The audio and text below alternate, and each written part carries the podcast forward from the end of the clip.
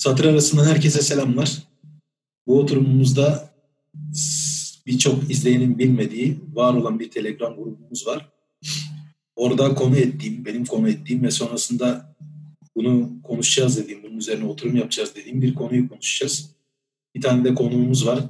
Umarım bundan sonra ara ara bizimle olur. Hatta umarım tam zamanlı dahil de olur. Ee, öncelikle konudan bahsedeceğim. Sonra size konuğumuzu tanıştıracağım. Sonra da devam edeceğiz. Konumuz şu. Ee, Telegram grubunda bir konuşma geçti. Konuşma esnasında şimdiki çocukların izlediği çizgi filmlerin aslında çok da kayda değer olmadığı ile ilgili bir yorum yapıldı. Bunun üzerine ben de uzun zamandır düşündüğüm ve konuşmak istediğim bir konuyu e, konuşma fırsatı buldum.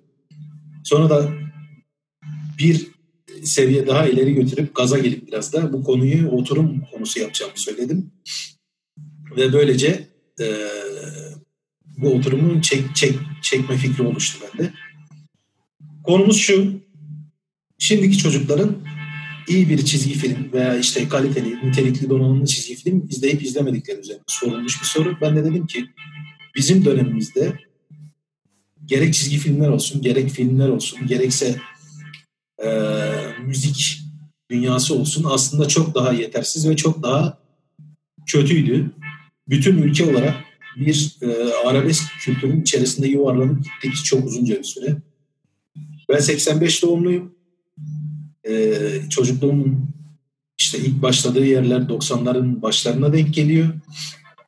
90'ların başlarından itibaren hatırladığım şeyler içerisinde arabesk filmler, arabesk müzik ve e, arabesk kültür dünyası var.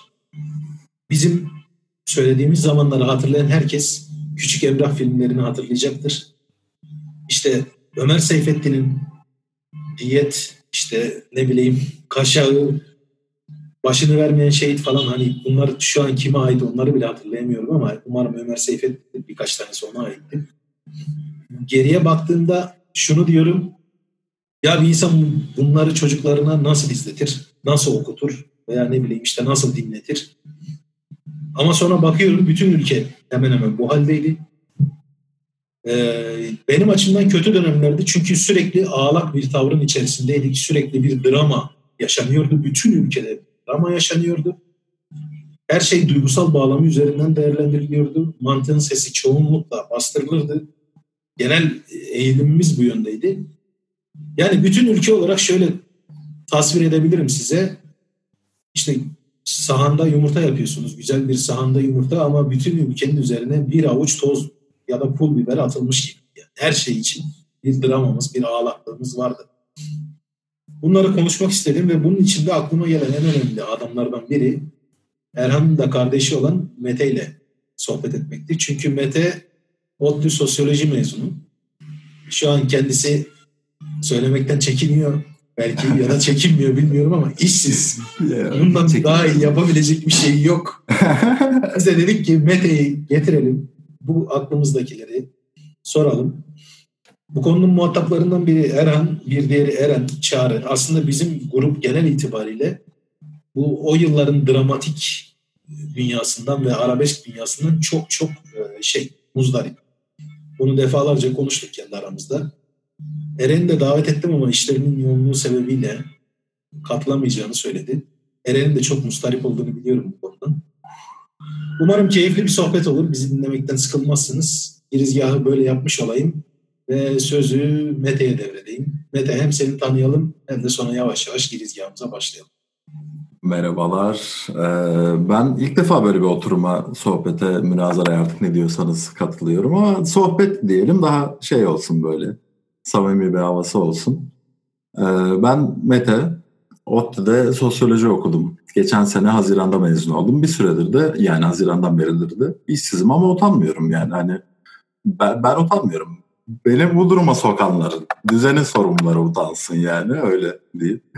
Yani bir yandan müzisyenlik yarı profesyonel, yarı amatör müzisyenlik falan yapıyorum öyle. Takılıyoruz işte. Bugün de beni Dilşat abim sağ olsun davet etti. Hem biraz müzik konusunda bilgin var hem sosyoloji tartışırız genel olarak yani e, sohbet ederiz samimi bir havada diye. Zaten bizim Bu sohbetleri sürekli yaptığımız Osmaniye'de memleketimizde bir çay bahçemiz var. Yani ben ne yapacağız diye sordum. Sadece oradaki sohbetin küfürsüzünü yapacağız diye bir yanıt aldım. Bu yeterli oldu zaten ve buradayım. Hepinize merhabalar. Umarım sohbetten sıkılmazsınız diyeyim. Teşekkür ederiz Mete. Ee, Mete ben söylemeyi unuttum aynı zamanda müzisyen. Bunu e, çok önemsediğim için de Mete'yi davet ettim. Çünkü arabesk kültür sadece hani kültürel e, olmakla kalmıyor yaşayışı. Müzikal anlamda da etki ediyor. Mete bateri çalıyor. Şey gitar ve bateri çalıyor bu kadarıyla. Bateri. Yoğunlukla bateri. bateri. Ha, Aynen. bateri evet. Ee, bu işe bir e, diğer taraftan, müzikal taraftan da bakabileceğini düşündüm. O yüzden Mete'yi böylece davet ettim. Erhan da bu işten keyif alacağını düşündüğüm için de direkt zaten Erhan'a söylemiştim. Erhan senden yorumlar alalım. Sen nasıl hissediyorsun bu konuyla ilgili? Yani konu hepimizin zaten çocuklukta maruz kaldığımız bir konu senin dediğin gibi. yani Türkiye'de hani bu arabesk kültürün travma oluşturmadığı bir insan yoktur bence. Sıfırdır. O yüzden güzel konu düşünmüşsün. Yani benim de geçmişimde çok yer tutuyor. Ki e, ben de şey müzikle çok iç içe bir insanım. Yani müzik hayatımdaki yeri önemli. Öyle olduğu için onunla ilgili de anlatacaklarım olacak. Bir hani geçiş süreci hepimiz yaşadık. Senin dediğin gibi aslında şey yani insanlar köyden kente göç ederek bir alt kültür oluşturdular ve bir taşınma yaşandı. Bir kültür köy, köyden kente taşındı. Bu hepimizin iç dünyasında da bir taşınma yaşat, yaşattı. Yani biz de hani e, içimizdeki köylüden içimizdeki şehirliye taşındık. Yani kendi hikayelerimiz de var bu konuyla alakalı. Anlatırız sırası geldiğinde. E, bence konuyu biraz sen aç Dilşat. Konuyu düşünen kişi olarak. Tamam. Ondan sonra da Mete'ye sorular üzerinden yavaş yavaş devam edelim diye düşünüyorum. Yani bu arabesk kültürün ilk başlangıç noktasına e, yaşımız yetmez bizim. Yani 50'lerden itibaren işte Türkiye'nin kentleşmesiyle birlikte köyden kentlere bir e, taşınma süreci, göç süreci var. Ve bu işte üreten Türkiye'nin büyük bir ayağı işte büyük şehirlerde mesela dönemin büyük şehirlerinden bir tanesi İstanbul hala dönemin büyük şehri deyip küçültmeyelim mevzuyu. İstanbul, Bursa, İzmir, Adana, Ankara bunlar Türkiye'nin e, gelişen, büyüyen şehirleriydi Cumhuriyet Türkiye'sinin ve buralara çalışmaya gelen bir sürü insan oldu. Ve bütün insanlar kendi şeylerinde alt kültürlerinde yanlarında getirdiler doğal olarak. Ve yerleştiler o e, şehirlere.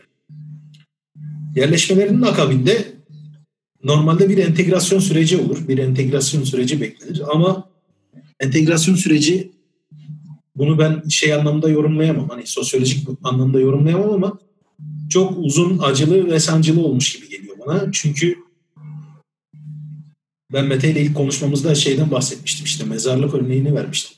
Arkeoloji okuduğum için mezarlıkların insan hayatına nasıl dahil olduğunu bilirim. İlk önce intramural dediğimiz e, ev içi gömülerle başlıyor mezarlık. Yani hayvanla insanı birbirinden ayıran temel şeylerden birisi bir önceki nesle gö- gösterdiği saygıdır. Bir aslan annesi öldüğünde işte çok çok başında bir gün yas tutar sonrasında ölüyü bırakır gider ama biz öyle yapmayız. Biz cesetlerimizi gömeriz. Onun gömüldüğü yerin bilinmesini isteriz. Bizim bir saygı ya da bir önceki nesle duyduğumuz saygıdır ya da iki önceki nesle. Tarihimizle bağlantımızı koparmayız insan nesli olarak böyle davranıyoruz türü olarak. Sonrasında şehirler büyüdükçe şeyi görüyorsunuz. O köy yaşamları büyüdükçe ilk şehirleşme başladığında ekstramural dedikleri dışarı gömüler. Yani mezarlıkları yerleşim yerlerinin dışına yapma şeyi kültürü gelişiyor. Bunun şeyle bir bağlantısı olduğunu düşünüyorum. E, bu köyden kente göçle bir bağlantısı olduğunu düşünüyorum. O tarihin ilk dönemlerinde mezarlığı dışarı yapan e, insanların şöyle bir amaç güttüğü düşünülüyor. Ölüm fikriyle çok yakın olmamak. Ölümü işte evin hemen içerisinde kabul etmemek. onu görmek istemiyor. Görmeyince ya da daha az görünce mezarlığı dışarı yaptığında ondan kaçınabileceğini, en azından o fikirden kaçınabileceğini düşünüyor. Yani onunla o büyük acıyla yüzleşmek istemiyor. Biraz bu şehirleşmede bu getto dediğimiz arka mahallelerin şehirlerin çeperlerine yayılmasında da veya işçi konutlarının ortaya çıkmasında da buna benzer bir yaklaşım var.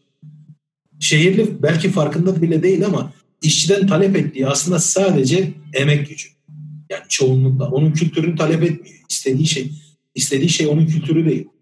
Onun kas gücü, beden gücü, emeği. O emeği aldığı sürece işçinin nerede yaşadığının hani hangi şartlar altında yaşadığının çok çok bir önemi yok. Benden uzakta olsun. Ben onu görmeyeyim. Mümkün olduğunca az muhatap olayım.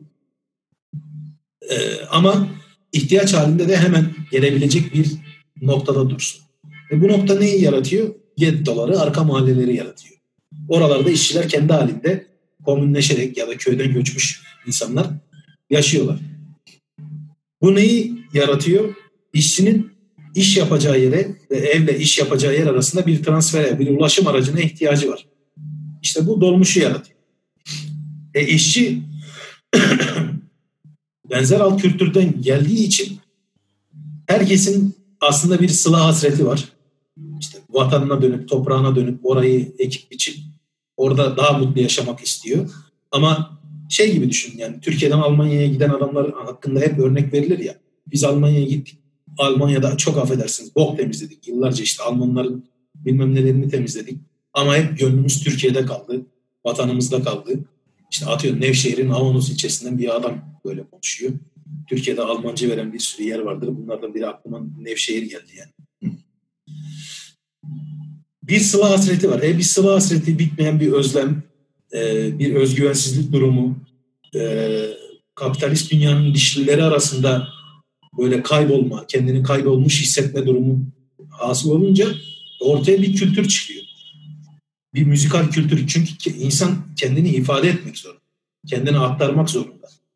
Bu Zenci Köle'nin belki blues söylemesi gibi bir şey. Hani Zenci Köle de aslında benzer dinamiklerle gökyüzüne bakıp işte blues haykırıyor. Yani bir bizdeki aşık gibi uzun hava çekiyor. E, arabesk söyleyen adam da üç aşağı beş yukarı aslında bunu yapmaya çalışıyor. O sıla hasretini, o ezilmişliği, kaybolmuşluk duygusunu bir şekilde şehirliye değilse bile kendi kültürünü aktarmaya çalışıyor. Bir tutunma çabası. Bir tutunma çabası aynen ve bu arabesk müziği doğuruyor. Dolmuş arabesk müzik. E sonrasında arabesk müziğin tuttuğu yavaş yavaş görülünce bunun örnekleri işte çok 80'ler ve sonrasına yoğunlaşacağımız için biz işte Bergenler, Müslüm Gürses aklınıza gelebilecek bir sürü bir sürü insan yani şey Ferdi. Tayfurlar, Ümit Besenler. Yani ha, adını söylemeyeyim. Arabesk kültürden, müzik kültüründen sonra zaten arabesk yaşam kültürü geldi. Müzik kültürü başladı. işte dolmuşlar başladı. Sonrasında bir de film kültürü ortaya çıkıyor. Küçük Emrah film. Ee, Emrah'ın hep işte ezilen yoksul işçi veya ezilen yoksul tarafında olduğu, hep e, suistimal edildiği ya da bir şekilde haklarının yendiği ve sonrasında mesela buraya özellikle dikkat çekmek istiyorum. Her zaman adaleti bir şekilde kendinin sağladığı film. Emrah Koç hakkını yiyorlar. Ha. İşte Emrah Koç diye devam eden cümlelere hep bunun yayını yaptık. Adaleti kendi sağlıyor. Mesela Emrah hiç polisi aramıyor. Çoğu, çoğu filmde polisi aramaz. Hep adaleti kendinin sağladığı bir filmler furyası. Ve biz bunların hepsine maruz kaldık. Hep dramatik, ağlak şeylere maruz kaldık. Bu bizim üzerimizde ciddi travmalar yarattı bence bütün ülke olarak. Temel itibariyle yani girizgah buydu. Mete 80 ve sonrasından başlayalım yavaş yavaş konuşalım. başlayalım. Şimdi tabii ki ağacın dallarını anlamak için köklerine bakmak lazım biraz. Yani ne kadar 80 sonrasına odaklanacak olsak da 50-80 arası bahsettiğimiz arabesk kültür için yani toplumun her parçasına yani aklınıza gelebilecek gerçekten her parçasına sızmış arabesk kültürü anlamak için 50-80 arası dönem çok önemli. Yani senin bahsettiğin bu İstanbul'un taşı toprağı altındır mantığıyla yapılan bütün göçlerin bir sonucu var. Yani sen şimdi şeyden bahsettin. Ee, o işçi sınıfı, o sadece fiziksel ihtiyaç duyulan işçi sınıfını sadece ihtiyaç duyulduğunda şehirde görmek istiyor merkez. Yani bu ihtiyaç duyulmadan kasıt ne burada? Birincisi fiziksel iş gücü, ikincisi politik çoğunluk. Yani Oy. bu iki evet evet bu iki bağlam yani hani sadece oy diye de düşünmemek lazım bunu. Yani hani sonuçta toplumda bir ana kültür ve onun alt parçaları, alt kültürler var. Ee, şimdi şeyler belki bu konuya girmek için biraz erken ama yani hegemonik eril dediğimiz güç ilişkilerinin tepesindeki aktörler şeyi çok sever. Özellikle kapitalizmle birlikte yani çoğunluğu politik normalleştirmeyi sağlayacak her enstrümana bayılırlar. Yani bu ne demek? 50-80 arası şehre yapılan göç senin de söylediğin gibi bizim fiziksel ihtiyacımızı, iş gücü ihtiyacımızı karşılasın. Politik normalleştirmeyi sağlayacak çoğunluk sağlamaya ihtiyacımızı karşılasın ama gerisi dışarıda kalsın. Yani o mezarlığı nasıl dışarı yapıyorlarsa yani o dönemdeki bütün toplumsal incelemeleri de genelde biz gece kondulaşma üzerinden yapıyoruz. Çünkü yani e, onun orada durması lazım. Yani şimdi bir güruh düşün, bir kesim düşün. E, şimdi bunun köyünde şey var, belirli bir hissettiği aidiyet var. İçinde yaşadığı bir kimlik var. E, ve yani ona göre oluşturmuş olduğu bir kültür var. Şimdi bu adamı alıp sen yani şehre koyarsan ki bu göçlerin e, istemli yapılan göçler olmadığını, zorunlu göçler olduğunu her zaman aklımızda tutmalıyız. Bunu yaparsan sen orada bu kitle aidiyetsizlik hisseder, kimliksizlik hisseder ve yani boşluğa düşer. Zaten arabesk dediğimiz şeyin e, en kısa tanımlaması bir tutunma çabası. Yani bu insanlar 50-80 arası şehre çok yo- yoğun bir göç yaşıyorlar. Şimdi bu şeyde e, bizim Osmanlı'nın son dönemlerinden beri gördüğümüz bir şey var. Çok kısa bahsetmek gerekirse. Bir merkez çevre ve aydın halk çatışması. Yani bu zaten Türkiye topraklarında yaşayan bütün toplumların genel bir derdiyken bu 50-80 arası göçün inanılmaz yoğun yaşanan istemsiz göçle, zorunlu göçle yani bu yarayan, kanayan yara çok inanılmaz açılıyor. Ve yani bunun sonucunda arabesk kültür dediğimiz acı çekme, acı o o kahır severlik bu çok doğru bir kelime. Yani adam seviyor usta yani hani oturmuş kanuna oturmuş şeyine oturmuş yani biz kaç yıldır şehirde yaşıyoruz? Mesela burada üç kişilik bir örneklemiz burada. Üçümüz de yani çok çoğu yaşamımızı yaşamımızın yarısından çoğunu 100 bin ve üstü şehirlerde geçirdik. Biz bile hala içimizde hani bir de sözde okumuş etmiş falan yani hani güya aydınlanmış insanlar olarak o sosyal kodları hala tamamıyla içimizde barındırıyorsak bunun köklerini çok önceden araştırmamız lazım. Yani bu dediğim gibi Osmanlı'nın son dönemlerinden beri gelen bir problem zaten. Periferiyle merkezin çakışması. Bu şehre taşınınca çok daha görünür bir hale geliyor. Yani bu olunca da kültüre ve topluma yansıması her bağlamda ve çok büyük etkide oluyor. Yani bu 80 sonrası da şimdi toplumdaki genel bireyselleşme yani sonra 90'larda o televizyonların e, şeyleşmesi, özelleşmesi bunların hepsi çok büyük birer adım şeyde arabesk kültürünün yerleşmesinde. Yani bu köklerini anlarsak 80-90 sonrasını arabesk için çok kolay anlayabiliriz. Ama dikkat etmemiz gereken şey bu konunun birden fazla bağlamı var. Anladım. Politik, ekonomik, sosyal yani çok fazla bağlamı var ve çok derin bir konu. Umarım yani yeterince bilgi verebiliriz bakalım. Yani yeterince geyik yapabiliriz. Erhan söylemek istediğim bir şey var mı buraya kadar? Mesela sormak istediğim bir soru var mı? Benim bu kafamda bazı sorular var. Yavaş yavaş yani yeri geldikçe sormayı düşünüyorum. Aa, kahır sever hoşuma gitti. Güzel ifadeymiş. ya şunu anlamak kolay abi. Zor bir hayat yaşıyorsan Yani e, duygularının içerisinde hüzünün baskın olması, bunu anlamak kolay. Yani e, bunun dinlediği müziğe yansıması, davranışlarına, bakış açına yansıması hepsini anlarım da bir insanın daha doğrusu bir toplumun neden mutlulukla hani derdi olur. Mutluluk bizim toplumda zaten hani şeye dönmüş durumlar bu saatten sonra. Mutluluk günahla ilişkilendiriliyor. Hani çok gülen kadın hoş karşılanmayan kadın oluyor. Yani bu kafalar bu kafalar var demeyeceğim. Bu yaygın olan bakış açısı bu zaten. Hani arabesk kültürüyle iç içe bir şey. Yani referansları da var diyorsun yani. İşte. Yani Metan daha iyi açıklayacaktır. Bize de pek ayrı düşünecek şeyler olduğunu zannetmiyorum ki hani şey e, bu politik olarak çoğunluğu standartlaştırma olayıyla ilişkilidir zaten. Hani o da bir enstrüman. Metan demişti bu e, erkler bütün bu enstrümanları severler diye. Sadece dini olmasa ben dini bir günah olarak düşünme abi. Hani ayıp gibi de görülüyor aynı zamanda. Mutluluk. E, yani e, tamam anlıyorsun evet müziğine, sinemasına, konuşma biçimine her şeye yansımış arabesk kültür. Çünkü evet genel olarak mutsuz insanlardan oluşuyoruz. Bunu anlamak kolay da benim anlamadığım şey insanın neden mutlulukla bir alıp veremediği olur. Çünkü ya mutlu arabesk... olmayı unutmuş olabilir. Öyle bir ihtimal var. Yani hani bu şaka gibi geliyor ama gerçekten yani bizim yaşadığımız her duygu, hissettiğimiz her e, yani her his, her tecrübe bizim sosyal kodlarımıza yansıyor. Çok köklü bir şekilde yansıyor. Hani gerçekten bu sorunun cevabı ciddi ciddi şey olabilir.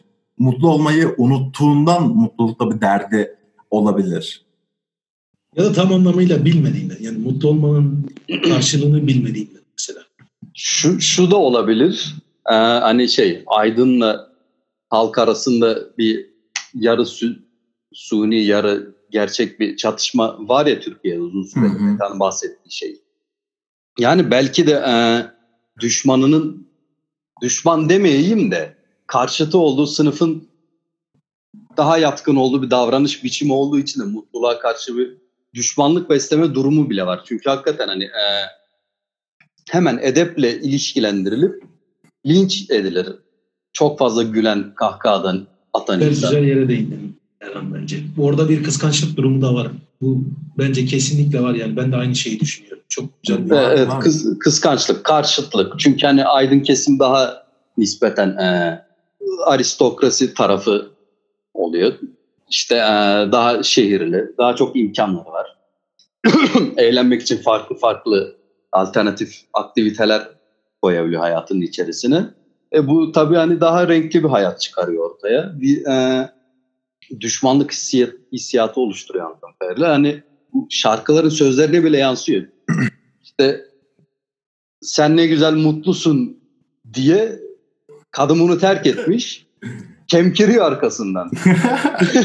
hani bunu e, şey yanlış yaptın, mutlusun diye davranıyor. Bak ben burada ne kadar mutsuzum diye. Ve işin garibi de e, kitle mutsuz olanı tutuyor. Yani zaten şarkının... Mağdur, mağduru tutuyor. ya tamam aynen. Mağdur evet hani Almanya ile Gana eşleştiği zaman bütün Türkiye'nin böyle Ganalıymış gibi forma satışları bayağı artmıştı ya Gana'nın. Dünya Kupası'ndan hani öyle bir halimiz var. Ee, bunu şunla biraz da ilişkilendiriyorum ki aslında aynı konu. Ee, bu arabesk kültür içerisinde yaşayan insanların sık kullandığı bir tabir vardır. Ben yerine biz ifadesini yani kendi dahil olduğu sınıfı daha çok kullanır. Hani bizde böyle yapılmaz. Bizde bu yanlıştır. Bize yakışmaz. Hep kendine e, ait olduğu grupla ifade ediyor. Yani bireyselliğin çünkü yani o tür hayatlarda bireysellik daha zor. Yani direkt şey bunu bir e, suçlama ötekileştirme, dışlama olarak da görmemek lazım. Hani şey e, bunlar sadece tespit. Yani biz de iki mahallenin üçümüz de iki mahallenin de çocuğuyuz. İkisindeki ruh hallerini de biliyoruz. İkisindeki bakış açılarını da biliyoruz. yani e, bu suçlanacak ya da tepeden bakılacak bir şey değil. Bu birazcık e, iki kere iki dört bir girdinin sonucu insanların bu psikoloji içerisinde olması. Evet. Ama tabii e, şey ya tamam yaşanılan hayatlar bu kültürü besliyor. Genel olarak bir mutsuzluk hakim. Ama e, buradan besleniyor olmasını tabii kasıtlı olarak bir kere e, ürüne ve nakde çevirebiliyorsun bu ruh halini. Bunun için e, çok yaygın biçimde suistimal edilmiş ve kullanılmış. Tabii bu arada mutsuzluğu sevmemek, mutluya, gülene, gülümseyen insana düşman olmak bir kere savunulacak bir şey değil. Kötü bir şey. Yani e, beş onları da anlamak lazım. Kızgınlar falan filan gibi şey. E, vakti zamandaki bir siyasetçinin IŞİD'i şirinleştirmesi gibi hani kötülüğü şirinleştirmenin hiçbir alemi yok. E, bu kötü bir davranış biçimi. Arabesk kültürü hakikaten de kötüle. Kötülüğü geçtim. Hani biraz daha teknik konuşalım. Suça da teşvik eden bir kültür. Mesela e, evet. hangini söylediniz ya şeyi e, Dişat sen söylemiştin. Adaleti kendisi tahsis ediyor Küçük Emrah diye. Ya da hakikaten o filmlerin çoğunda öyle. Çünkü e, o şehirleşip böyle medeni bir hukuka sahip olup herkes için geçerli olan bir hukuka sahip olup da e, devletten adalet beklemiyor o kültürde bazı gruplar. Kendilerini anlamayacağını düşünüyor. Kendi dinamiklerini anlamayacağını düşünüyor. Yani onlar şehirli. Emrah'ın yaşadığı acıyı, o ötelenmişlik, işte mağdur bırakılmışlık duygusunu anlayamazlar. Emrah sürekli o mesajı veriyor. Yani onlar anlamaz. Emrah gider amcasını vurur, annesine tecavüz eden amcasını. Sonra gider adalete teslim olur. Yapmam gerekiyordu siz beni anlamazsınız. Polisin de orada bir şey bakışı vardır işte. Tamam yaptım iyi madem. En sonunda geliyor şeye e, yine adalete teslim oluyor ama polise teslim oluyor ya da ne bileyim işte hukuka uyuyor ama kendi adaletini tahsis, tahsis ettikten sonra kendi adaletini sağladıktan sonra işini gördükten sonra. Ya aynen gerisi formalite gibi bir şey oluyor teslim olması. Devamı ondan sonra bu adam hapishaneye giriyor ya da yani amcasını olmasın mesela namus cinayeti olsun. Hapishaneye giriyor namus cinayetiyle. İşte ner, neyden girdin? Namus. O böyle bir baş köşeye oturtulma falan filan. Zaten işte hani bu çok önemli. Oradan da yüceltiliyor. Ee, hani iki yönü var bu tür kültürlerin bu kendi hukukunu zaten tahsis etmesinin. Biri işte kendi adalet sistemleri var kendilerince daha ilkel bariz biçimde. Yani çünkü zaten hani medeni hukukun zıttı olan hukuk bu. İlkel hukuk gayet hani tanım olarak da uyuyor. Bir diğer yönü de işte e, tabii o tür bir yaşayış biçimi. Hani mesela şu vardır. Araya bir tespitimi sokacağım da. Arabesk kültürde yaşayan insanlar da mesela muhafazakarlık da nispeten daha fazla. Hani e, o kültürün muhafazakarlığı. Bu arada yine hani dini falan filan herhangi bir konuya girmiyorum. Kültürü muhafaza etme konusunda da katı hatta kızgındırlar. Değil mi? Hani mesela bize yakışmayan bir şey yapıldığı zaman çok sinirlenirler. Zaten hani genel bir gerginlik ve mutsuzluk hakim demiştik. Ee, öyle olduğu için de e, bu namus gibi kendi kültürün kendi kurduğu tabuları korumak konusunda da çok agresif bir kültür. Hani e, sadece bizim böyle bireysel olarak ya arabeske çok maruz kaldık diye ağlamamız ki hakikaten maruz kaldık ve bununla ilgili bir sürü travma yaşadık. Hani ağ, ağlıyorsak da yerden göğe hakkımız var. Hem bu yönü var hem de işin bir de hani hukuki yönleri işte e, daha toplumun uzun vadeli bir inşasında daha tehlikeli olabilecek yönleri var işte suç eğilimi ondan sonra işte hani şey var bir kere çalışma verimliliği ortak yaşama katılma konusundaki azim ve e, uyumluluk gibi sonuçları da var bu arabesk kültürün. Yani bahsetmiştik ya Almancılardan.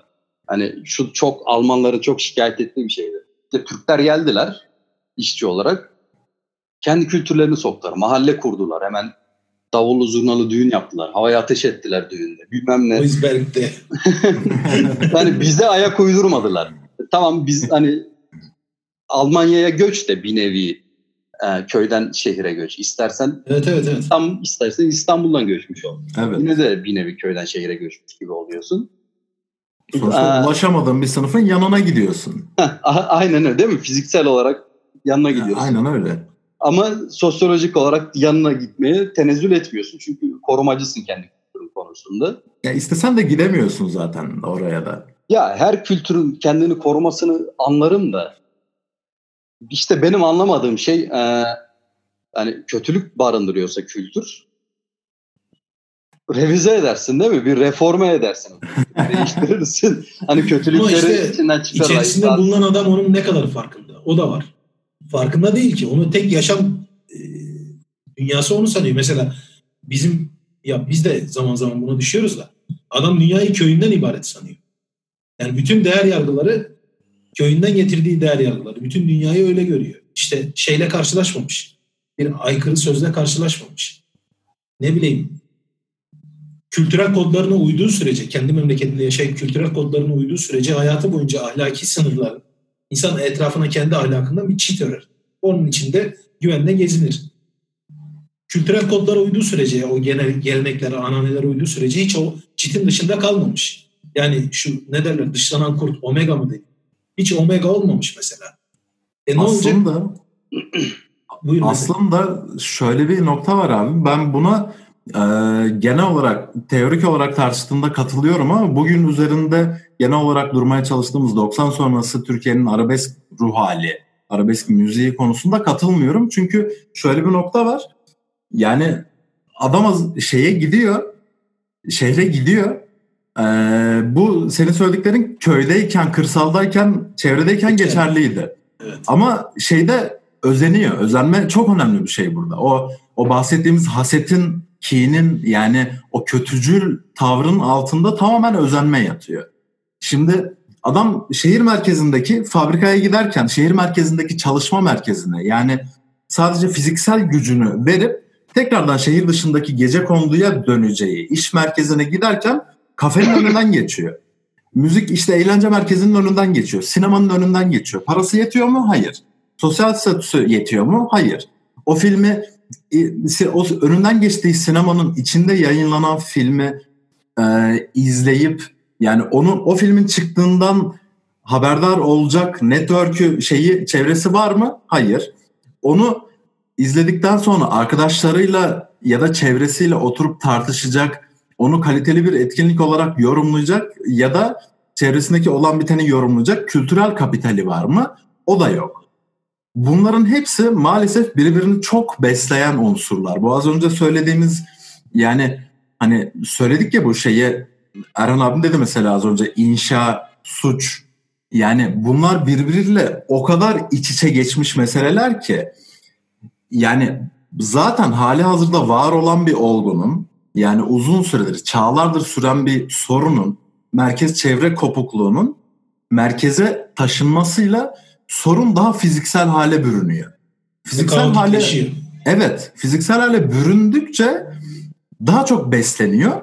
Daha çok beslendikçe dilimize yani sosyal kodların inşasında kullanılan parametrelere yaptığımız müziğe, ettiğimiz sohbete, duydu, duyduğumuz hisse yani o kin, haset dediğimiz olaya daha çok yansıyor. Ona daha çok yansıdıkça bu kültürü daha sert hissediyoruz ve yani... Aslında tam olarak konuşmak istediğim buydu. Lafını böldüm. Aslında totalde şuna yansıyor. Dünyayı algılama biçimimize yansıyor. Evet, evet. Ve biz dünyayı arabesk kültür ya da arabesk e, kodlar üzerinden değerlendiriyoruz. Dünyayı aslında bize yaptığı bence en en büyük e, kötülük diye ya da e, en büyük eksi özelliği bu bizim hayatımızdaki. Hı. Dünyayı algılama biçimimizi de arabeskleştiriyor. İşin kötüsü ne biliyor musun? Sana asla gidemeyeceğim bir yer gösteriyor. Bu algı. Yani bu dünyanın en büyük eziyeti. Yani bu yani Tam olarak anlayamadım. Orayı biraz açarsan sevinirim. Şöyle sana mesela şey demiştin ya bu köydeki e, kırsaldaki adamın şeyi o hayatı köyün çevresindeki çitlerden ibaret teknik olarak. Onun dışına çıktığı çok nadir oluyor. Zaten yani istisnaları incelemiyoruz biz. Genel olarak toplum ruh halinden bahsettiğimiz için. Şimdi sen bu adamı şehre getiriyorsun. Ee, ona inanılmaz bir eğlence dünyası. Mesela pop müzik bu noktada çok önemli. Popüler kültürün yarattığı hafif sözlü, böyle e, içinde hafif böyle erotik öğeler de barındıran, böyle mutluluk, aşk, meşk işte böyle özellikle o 90'lardan sonra, 80'lerden sonra çıkan o hafif Türkçe popu dediğimiz parçalar bunlar mesela şeyler tarafından da duyuluyor orada. O gece konuda yaşayan, e, gettoda yaşayan insanlar tarafından da duyuluyor. O, o şarkıda bile adam şey görüyor. Yani orada yaşayan insanlar asla ulaşamayacakları bir dünya görüyorlar. O aşklarını mutlu mutlu yaşayan. Mesela pop şarkılara baktığında genelinde o o 90 sonrası çıkmış pop şey akımında o hafif pop akımı dediğimiz böyle işte ve o Vittorvizzo işte hafif erotik böyle sürekli sallanıyorlar, mutlular böyle seksi kadınlar var şeyde acayip kliplerde falan. Onlara baktığında o gece kondudaki adam onu dinliyor. Orada asla ulaşamayacağı bir dünya görüyor. O kadın, o klipteki kadın ona asla bakmayacak mesela. Asla o müziği dinlerken kendini tamamen o müziğe ait hissetmeyecek. Yani bunların hepsini biliyor. Bunu bilmesi içinde yaşadığı duyguları, o arabesk dediğimiz kültürü daha da besliyor. Yani böyle olunca az önce bahsettiğimiz suça da daha çok yaklaşıyor. O haset dediğimiz kötücül içgüdüye de daha çok yaklaşıyor. Ama içinde şöyle bir tezat barındırıyor. Şimdi bu 80'lerde 80'lerden önce o köy hayatında çitlerle çevrili dediğimiz hayatta o az önce Erhan abimin bahsettiği güçlü kimlik şey çok güçlü böyle. Ee, o yani köydesin kimsenin sınıf atlama ihtimali yok. Yani hani kasabayla inanılmaz bir ticaret işbirliği kurmadığın sürece koyun yani 500 koyuna birden sahip olmadığın sürece o köyde kalacaksın yani hani gençliğinde bunu anlıyorsun. Ama şehirde durum böyle değil. Bir yandan o gece konuda yaşayan bütün insanlar o arabesk kültürün sana onlara verdiği acıyı dibine kadar hissederken bir yandan da sınıf atlamak istiyor. Ve sınıfı atlayamıyor. Bu ona daha büyük bir acı veriyor. Yani aslında zulümkar olan, zalim olan tiplerin çoğu da bir şekilde hasbelkader köyden gelip sınıf atlamış. Yani bize genelde şu gösterilir. Fakirin ha. fakire eziyeti gösterilir genelde. Mesela evet. Emrah, Emrah e, sıradan bir adamdır. İşte bir işçi çocuğudur vesaire ama amcası bir şekilde yol bulmuştur. Genelde de bu yol şey olur işte uyuşturucu, kadın, beyaz para ticareti vesaire. Hani seninle konuştuk mesela ben hala güneş gözlüğü takarken biraz kendimi kötü hissediyorum. Çünkü abi ben de hiç takamıyorum ya. Yani hani yakışmıyor falan değil böyle. Yani yakıştığını düşünüyorum. Ama yani hani o siyah çerçeveden bakmak çok şey çok burjuva geliyor bana. Yani hani yok yapamıyorum yani. Bir o tarafı ayıp var sana, bak. Ayıp sana züppe. Abi evet evet evet hani dedem falan görse güneş gözlüğüyle yargılarmış gibi. Mesela dedemi görünce direkt o güneş gözlüğünü çıkarmalıyım, elini öpmeliyim. Yani hani güneş gözlüğüyle dedemin elini asla öpemem yani. Hani anladın mı? Çünkü bizim kültürel referanslarımızda şey olayı var. Güneş gözlüğü Nuri Alço takar. Kötüler takar. Sınıf değiştirmiş zalim fakirin hani kendi sınıfımızdan biri bir sınıf atlamış ve sonrasında dönüp bize ayağıyla tekme atıyor. Yeri git lan sen buraya ait değilsin gibi. Kötü takıyor. Referansı kötü. Mesela o yüzden güneş gözlüğü çoğu, çoğu insanı rahatsız eder. Ve takarken aslında gözüne iyi gelir. Sorun yok. Güneşi kırıyor vesaire gayet güzel. Ortamı daha iyi görüyorsun.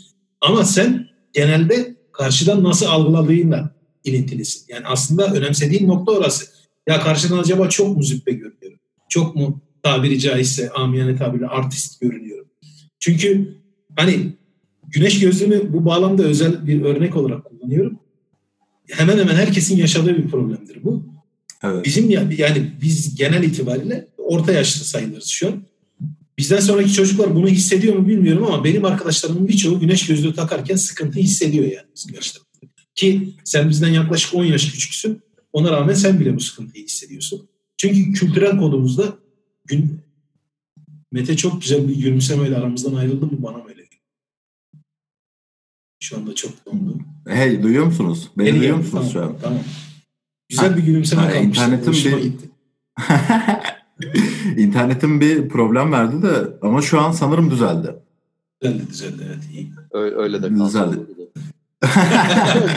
ben şöyle durayım mı o zaman?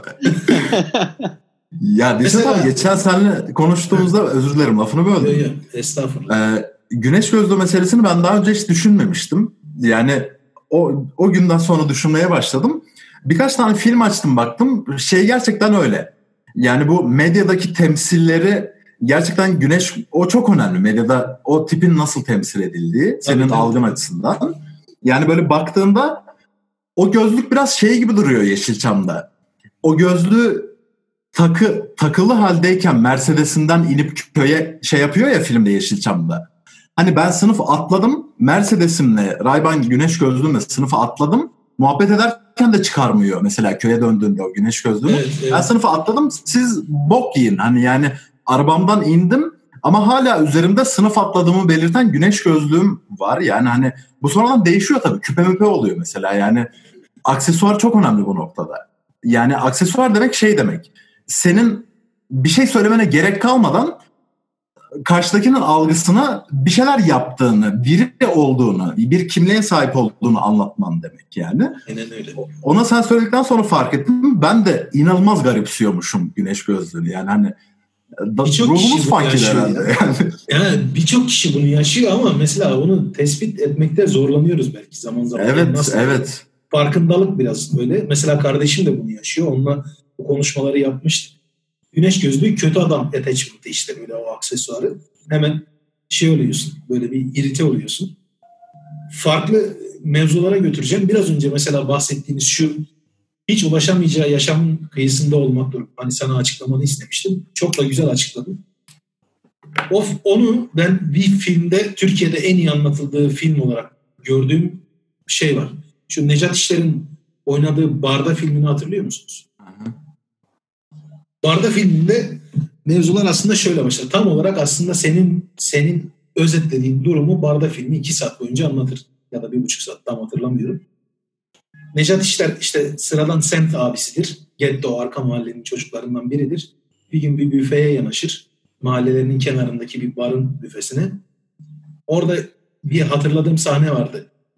O zübbevari e, tasvir edilen aslında normal hayatını yaşayan üniversite gençliği kızlarla beraber geliyor. Necat İşler'e saati soruyor ama Necat İşler'in sol elinde saati olduğu elinde ayran var. O birden gayri ihtiyari saate bakma ihtiyacı hissettiğinde döküyor ayranı. Sonra gülüyorlar çocuklar. Orada bir şey durumu var. Senin biraz önce bize böyle resmettiğin durum var. Ne yaparsam yapayım, nasıl giyinirsem giyeyim bu kızlar bana bakmayacak. Ben hayatım boyunca bu şehirli zübbenin üzerindeki tişört falan o salaş haliyle şimdi Necat İşler'e bakarsan daha canti giyiniyor aslında. Daha e, resmi, formatif giyiniyor. İşte evet. Ütülü pantolonu, gömleği vesaire. Ama ne yaparsa yapsın o işte salaş gelmiş çocuk gibi olmayacak. Öyle olunca bir hınç besliyor. Barda filmi aslında tam olarak bunun özetidir. Birbirinin kıyısında duran iki yaşamın daha az şeye sahip olanın daha çoğuna duyduğu hınç. Mesela e, daha önce belki konuşmuşuzdur. Brezilya favelalarını falan gösteriyorlar işte. Rio de Janeiro'da favela arka mahalle demek. Sıvasız, tuğlasız yapılar, üstü çinko kaplı, yüzlerce yapı ama kenarın, kenarında böyle hemen bir sur duvarı, içerisinde beyaz muhteşem böyle uzun e, çok katlı apartmanlar, ortasında havuz vesaire. Favela mesela e, belki bir Avrupalıyı falan çok şey yapar gördüğünde. iki dünyanın birbirisinin birbirinin kıyısında durması. Bir tarafta yokluk, açlık, uyuşturucu, fuhuş, sefalet vesaire. Diğer tarafta bir eli yağda bir eli balda insanlar. Ben ilk gördüğümde hiç şaşırmadım. Çünkü benim doğduğum Osmaniye Brezilya favelalarından hiç farklı değildi yani. Favela'yı Brezilya'da olduğunu sil kafandan Osmaniye'ye git. Ya Osmaniye'nin eski mahallelerini konuşuyorum. İşte o bir katlı müstakil yapıları konuşuyorum. Yani size Irak Savaşı'nda veya işte Filistin'de gösteren Felluce'den ne bileyim Kabil'den ne farkı var veya Brezilya favelasından ne farkı var söyleyin. Tek farkını söylüyorum kurşun delikleri. Kurşun deliklerini aynı şekilde yerleştir. Tertemiz Felluce, Kabil olabilir.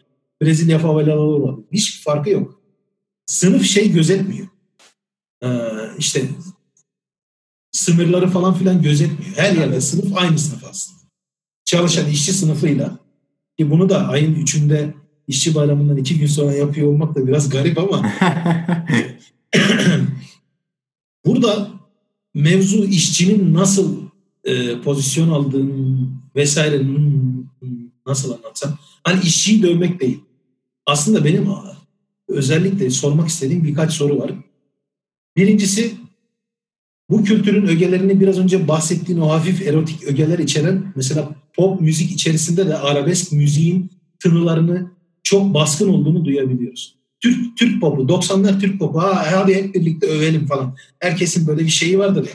90'lar pop iyiydi ya 90'lar. ya iyi falan değil arkadaş. İçinde aslında çok fazla arabesk öge var. Mesela çok fazla arabesk enstrüman var. O nameler, inmeler, çıkmalar hepsinin böyle bir oryantalist bir havası var. Yani arabesk aslında Fransızca bir kelime. Kelime anlamıyla şu demek. Arap tarzı, Arap stili, Araba yakın olan şeyler. Mete yine gitti galiba. Ha, geri geldi. Buradayım. Arabi demek. E kullandığı enstrümanlar da Arap, arabesk. İşte kanunlar, yaylılar vesaire böyle devam ediyor. Darbuka vesaire bunların hepsi var. Tamam bu bizim bir şekilde kültürümüz işte biz bin yıldır burada yaşıyoruz. En yakınımızda Araplar ve Farslarla birlikte olduk. Onlardan dolayı onlardan aldığımız kültürel bir sürü şey var. Onlara da verdiğimiz, onlardan aldığımız müzikalite anlamında onlardan çok şey almışız. E tamam anladık. Ama bu mesela aşırı muhafazakarlık. Biraz önce Eren bahsetti ya işte o biz durumu semtin içerisinde olma veya işte mahallenin taş, taşların içerisinde köye ait olma sürekli bir şeyleri, kültürel kodları muhafaza etme durumu şeyi de kısırlaştırıyor. Üretim e, veya sanat mefhumlarını da çok kısırlaştırıyor. Mesela sana bunun bir örneğini Türk yemekleri, Türk mutfağı üzerinden verdim. Ee, bu konu çok geniş olduğunu sen Mete bize oturumdan hemen öncesinde konuştuğumuzda şey dedi. Hani ya Dilşat abi sen bana söylediğinde ben ilk bu konunun bu kadar bu kadar büyük olduğunu tahmin etmiyordum ama çok çok büyük, çok geniş ve çok fazla e, bağlamı var dedi. İşte dönemlere ayırdı. Biz dedik ki 80 ve 90 sonrasına yönelelim. Ona dair bir sohbet edelim. Ama gerçekten çok çok e, farklı dalları var bu konunun. Mesela konuşmak istediğim konulardan birisi Mete'ye örnek verdim. Belki Erhan'la da konuşmuşuzdur. Ben zamanında işte aşçılık yaptım. Anadolu Aşçılık Meslek Lisesi mezunuyum bu muhafazakar kültürün ne yaptığını size başka bir yerden açıklamaya çalışacağım. Aşçılık üzerinde, yemek üzerinde. Şimdi muhafazakarlık en basit haliyle işte Erhan'ın söylediği gibi bir şeyi korumak, olduğu gibi tutmaya çalışmak veya eskiden öğrenildiği gibi tutmaya çalışmak oluyor. Türklerin en fazla muhafazakarlık gösterdiği yer aslında mutfak konusudur. Sosyallik, sınıf, işte ne bileyim politik görüş ayırt etmeksizin Türk mutfağına dair herhangi bir e, eleştiride bulunursanız linç edilirsiniz. Hem de çok ciddi linç edilirsiniz. Mesela bunun en basit örneğini bir iki hafta öncesinde Şeyma Subaşı örneğinde gördük. Şeyma Subaşı'nın küçük bir videosu var işte. İtalyan sevgilisiyle beraber oturmuşlar. Şeyma Subaşı şöyle bir şey söylüyor. İtalyan mutfağı Türkiye'nin en iyi, şey dünyanın en iyi mutfağı değil mi falan diyor. Bitti. Kızı linç ettiler. Şeyma Subaşı güzel örnek. Niye? İşte herkes onun o yaşamı hak etmediğini düşünüyor. Acun'la bir araya geldi. Onunla evlendi. Onu ayarttı vesaire. Sonrasında işte çok büyük bir para yapıla sahip oldu. Şimdi de hak etmediği bir hayatı yaşıyor. Bunu yüzlerce kez görebilirsiniz. Tweetlerin altında, Instagram paylaşımlarının altında vesaire Şeyma Subaş'ın hep böyle bir Allah belanı versin lanet karı işte sen e, böyle bir hayatı yaşamamalısın, hak etmiyorsun. Ya onun o hayatı yaşamasına ya da yaşamamasına ya da neyi hak ettiğini kim karar Ben burada Şeyma Subaşı savunuculuğu yapmayacağım. Hani derdim o değil. Hiç de sevmediğim bir popüler kültür ögesi. Ama mesela orada or- ortaya çıkan bir şey var. Yemekteki o Türk mutfağındaki muhafazakarlık.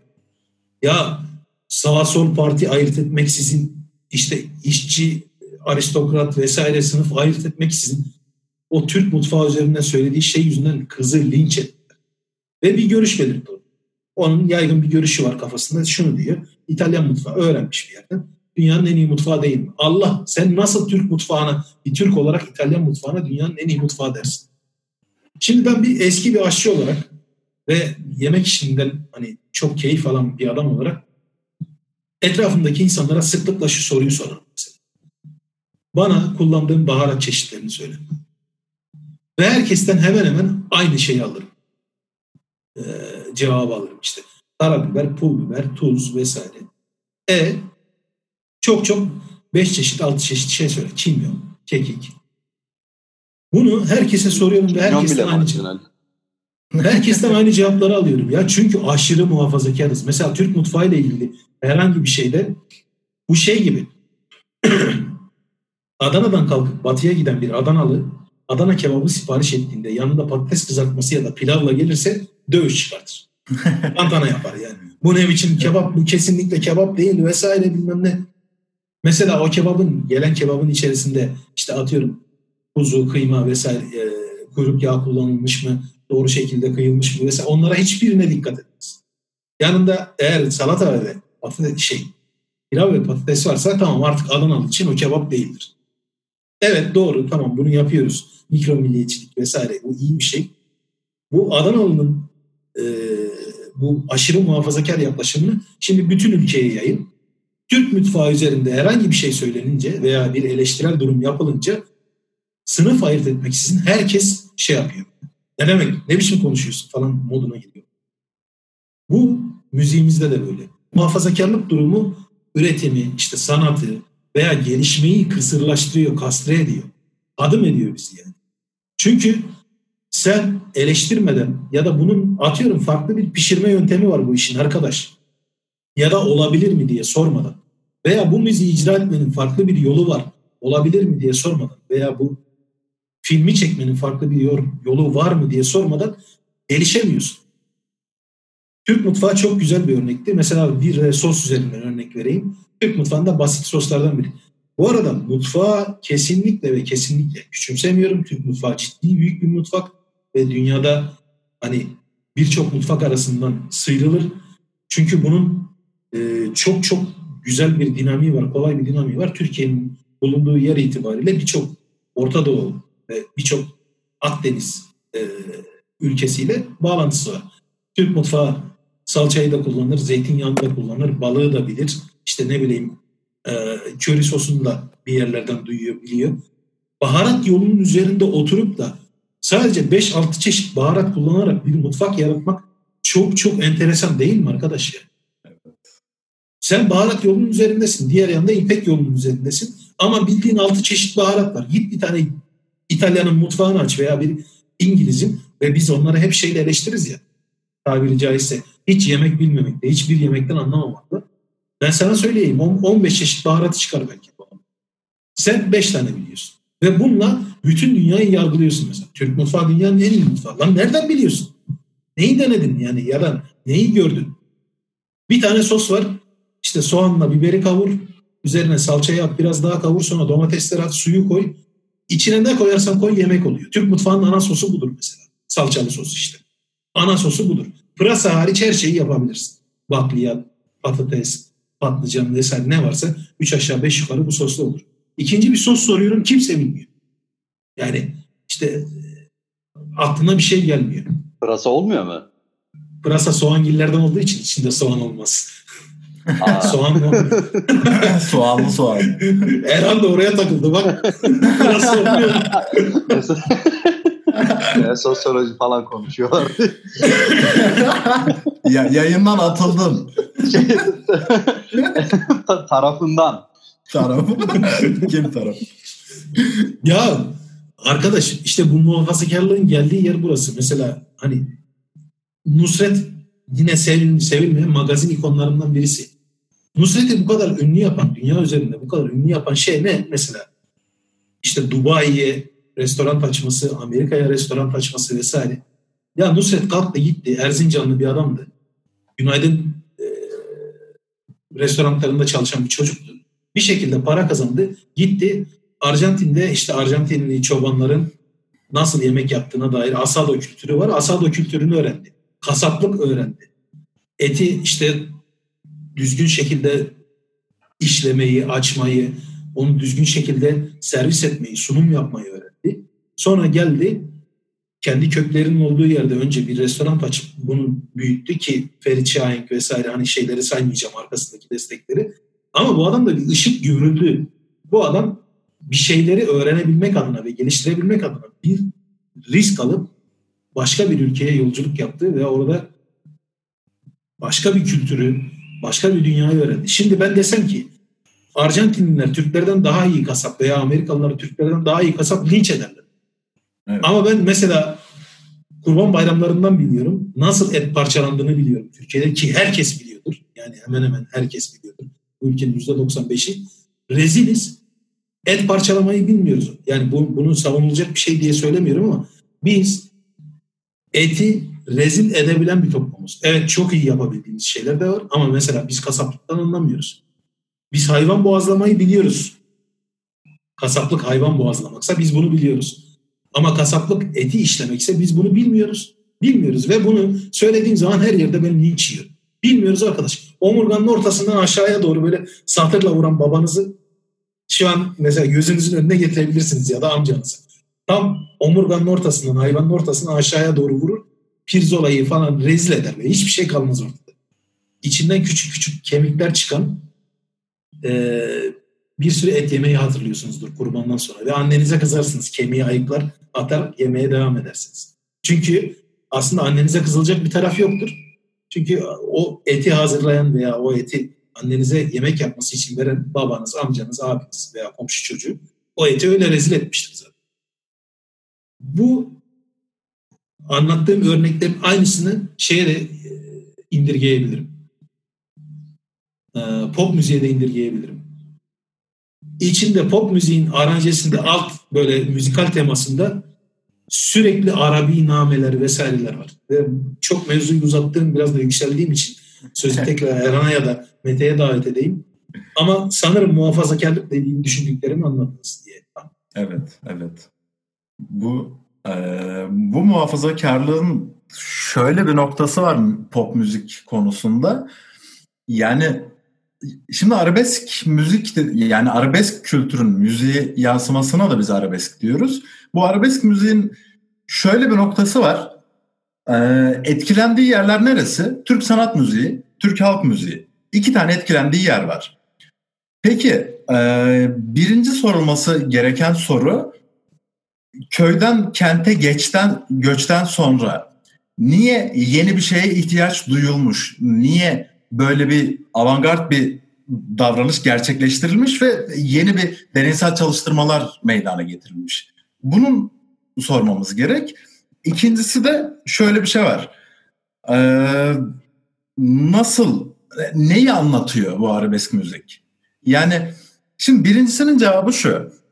Ee, ozan kültürü vardır ya bizde Türk halk müziğinde. Aşık, aşıklık ozanlık evet. Aşıklık e, olayı. Şimdi bu aşıklık olayı bildiğiniz üzere şey üzerinden yürüyor.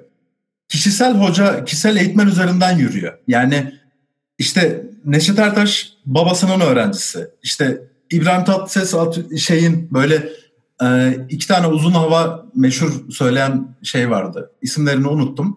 Onların bireysel öğrencisi falan böyle. Yani onlardan ders almış. Usta çırak ilişkisi var. Yani. Aynen usta çırak ilişkisi var. Bu usta çırak ilişkisi e, şeyde işliyor. Köyde işliyor. Kırsalda işliyor. Şehrin merkezinde de işliyor. Ama şehrin kenarında işlemiyor. Çünkü ya hoca lazım, yan evde oturan Ozan hocanın olması lazım ya da aynı köyde, köyün diğer ucunda gidip eğitim alabileceği boş vaktinde ya da şey olması lazım. Ee, gidip parasını verip şehrin merkezinde dersini alabileceğin yer olması lazım. Bu ikisini sahip mi gece kondu halkı? Değil. O zaman ne yapıyor? Çok basit abi. Bir tane org alıyorsun. Bir tane org alıyorsun. Çok basit. Piyanist şantör dediğimiz yani o oturup şey yapandan. Şimdi adam Türk halk müziğinden Türk sanat müziğinden aklında olan ezgileri çalıp e, arabesk müziğin temeline baktığımızda zaten genelde hani çağdaş melodiler yansıtmaya çalışan ama çok tek düze bir yapısının olduğunu görürüz. Orgu alıyorsun. Batı'dan aldığım bir enstrüman bu. Ama orada Türk halk müziğinde yaptığın ezgilerin benzerini yapmaya çalışıyorsun. Ortaya çok farklı bir ses çıkıyor. Çok özgün bir ses çıkıyor. Ama onu orada bırakıyorsun işin ilginci. Yani bunun nedeni ne? Bu yeni avantgard davranışın kültürel bir temelinin olmaması. Yani ork eğitimi alıp da bu yeni müzeye başvurmuyorsun. Ork eline geçtiği için bu müzeye başvuruyorsun. Yani ozan kültürünü devam ettiremiyorsun. E, seni pop müziğin içine almıyorlar. E, ortada kaldın ne yapacaksın? Yani senin kimliğinin içine katabileceğin bir müzik lazım. Müzik kimliğin çok büyük bir parçasıdır. Çünkü müzik dediğimiz şey tamamen toplumun e, öğelerinin, öznelerinin birbirinin etkileşiminden ortaya çıkar. Şimdi bakıyorsun adamın yeni bir şeye ihtiyacı var. Yeni enstrümanını da alıyor, orgunu da alıyor. Üstüne eklediği Türk halk müziği ezgilerinin üstüne orguyla yaptığı ezgilerle ortaya yeni bir sound çıkararak, yeni bir ses tarzı çıkararak kendi özgün arabesk müziğini oluşturuyor. Peki bu müzik ne işliyor? Şimdi abi pop'a bakıyorsun adam winner yani hani aşk yaşıyor, havuza atlıyor yani araba sürüyor, işte eğleniyor, şarkı söylüyor falan böyle. E, arabeske bak adam bak ya bir müziğin e, halk arasında bilinen adı damar olur mu ya? Ne diyor yani? Niye bir isim bir müzik tarzına damar ismini koyarsın? Çünkü uyuşturucu gibi alıyorsun damardan. Gerçekten uyuşturucu gibi alıyorsun. Yani belki bunun şey bir olayı vardır. İşte çok ünlü bir işte arabesk öncüsü buna damar demiştir de yani işte oradan kaynaklanıyordur falan. Öyle bir şey varsa bilemem. Ben tamamen şey açısından yorumluyorum. Bence bunun sebebi budur açısından yorumluyorum. Abi arabesk müzik bir uyuşturucudur. İçinden yani sen eğer bunun sosyal kodlarının içinde hissediyorsan içinden çıkamazsın. Sadece form değiştirirsin. Adı damar yani hani onu dinleyen kişi bütün benliğiyle o şeyi hissediyor. O yani o org, org orada neyi temsil ediyor? Batıllaşma. Daha doğrusu batıllaşamama. Çünkü batıda insanlar bu müziğin esinlendiği, bu enstrümanın geldiği yerde insanlar o orgu yani 700 tane riff çalmakta kullanıyorlar. Yani ondan binlerce müzik türünün bütün dünyada etkinlik gösteren binlerce müzik türünün kökenlerini atacak kadar geniş çerçeveli bir çapta kullanıyorlar orgu. Klavye dediğimiz yani piyanonun gelişmiş ya da çeşitlenmiş versiyonunu diyelim. Ama sen alıyorsun sadece onu piyanist şantör modunda kullanıyorsun. Dır dır dır dır bu kadar.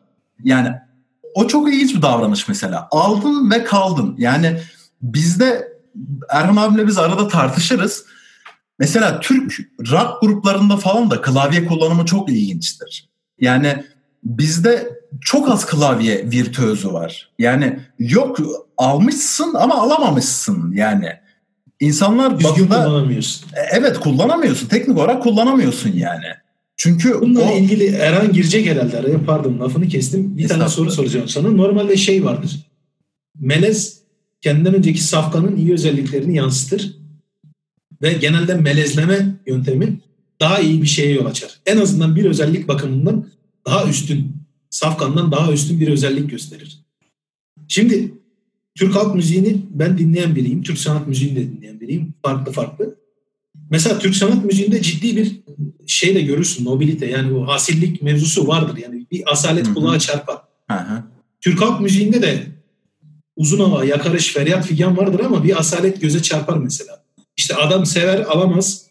Hani arkasını dönüp gider işte der ki tamam olmadı en azından o mutlu olsun falan filan ama mağrur davranabilir yani. Bir mağrurluk var evet ama arabesk tamamen batakhane. Yani evet, evet. birçok noktada tamamen batakhane e, o asillikten de eksik. Ondan da ırak yani. Türk halk müziğinin iyi ögelerini, işte ezgilerini vesaire yani nasıl alıyor bilmiyorum ama bir de bir ayrım daha yapacağım. Şimdi arabesk müzikte genel itibariyle atıyorum bu bizim arabeskin babaları dediğimiz kişilerin müziğinde kullanılan enstrümanlarda klavye yer almıyor mesela. Klavye daha da kötü, daha da alt sınıfa ait eden şey, e, hitap eden bir şey. Mesela İbrahim Tatlıses'te çok az klavye yer alıyor veya Ferdi Tayfur'da, Müslüm'de. Onlar daha geleneksel çalgılarla bu işi ifade ediyor. İşte yaylılar, kanun, ud, keman vesaire böyle. Ee, bu klavye kullananlar bunlardan bir sonraki nesil Hı hı. bunlar kendilerini fantazi müzik diye adlandırıyorlar. Mesela evet. dedi, fantazi müzik. Evet. Ve e, tam düzgün yazılışını bilmiyorum. Fantezi mi, fantazi mi ikisinden biri yani bilmiyorum. Şimdi burada şöyle bir durum açığa çıkıyor bu fantazi müzik şeyinde. Bir önceki neslin bir ayağı daha çok köyde veya daha çok taşrada. Türk halk müziği kodlarına onlar daha yakınlar. Ondan dolayı yine kabul edilebilir bir şeyleri var. Kabul edilebilir demeyeyim de çok çok eğreti durmayan bir hasbel kader mağrurlukları var. Ama bu fantazi müzik tayfası şöyle. İşte köyden gelenlerin ikinci nesli şehirde büyümüş ama şehirde işte şeyin kıyısında büyümüş böyle. Sahip olamayacağı güzelliklerin kıyısında büyümüş. fantazi müziğin böyle belirgin bir tipi var. Bu adamların şöyle tipleri var. Takım elbise giyiyorlar ama kravat takmıyorlar. Evet. Uzun yakalı gömlekleri var. Rugan ayakkabı giyiyorlar. Böyle parlak deri malzemeler kullanıyorlar. Ee, daha çok tavernamsı yerlerde hı hı. şey alıyorlar. E, içinden geldikleri arabesk müzikteki kadar hani arabesk e, enstrüman unsuru kullanmıyor olsalar bile sözler o şiir onlardan iki kat daha kötüyü yansıtıyor. İşte Arif Susam, Necat Al, Ümit Besen. Ümit Besen de hemşerimiz bu arada. İşte gel otur bakalım arkadaşım bir kadını üç kişi sevmişler ya da iki kişi sevmişler. Onun üzerine aynı kadın ben o senin hayatını rezil etti ben sana demedim mi bilmem ne. Böyle konuştukları bir şey var. Şimdi insanın aklına şu soru geliyor. Oğlum siz nasıl bir sapıklığın ya da nasıl bir mazoşistliğin tezahürüsünüz? Yani fantezi bir, bir rüya, bir hayal değil midir? Neyin hayalini kurdunuz lan siz? Neyin hayalini kuruyorsunuz siz? Yani nasıl nasıl hastalıklı bir beyniniz? Mesela bu, bu müzik tipine hangi gerizekalı fantazi müzik diyor? Neyin fantazisini kuruyorsunuz? Rezillik mi? Parasızlığın mı? Küçücük bir araya girmek istiyorum burada abi. Şimdi nasıl bir hastalıklı e, yani hani hastalıklı biraz şey olabilir. Ağır yani ofansif falan olabilir ama hani mesela ben en son hangi müziğe hastalıklı dedim biliyor musun? Arabesk rap. Bak bu çok önemli. Şimdi niye biliyor musun? Ee, Müslüm Baba'yı düşün. Ve Müslüm Baba'yı baba olarak gören insanları düşün. Gerçekten o konserlerinde jilet satılan dönemi düşün. O dönemde Müslüm Gürses Müslüm Baba oldu.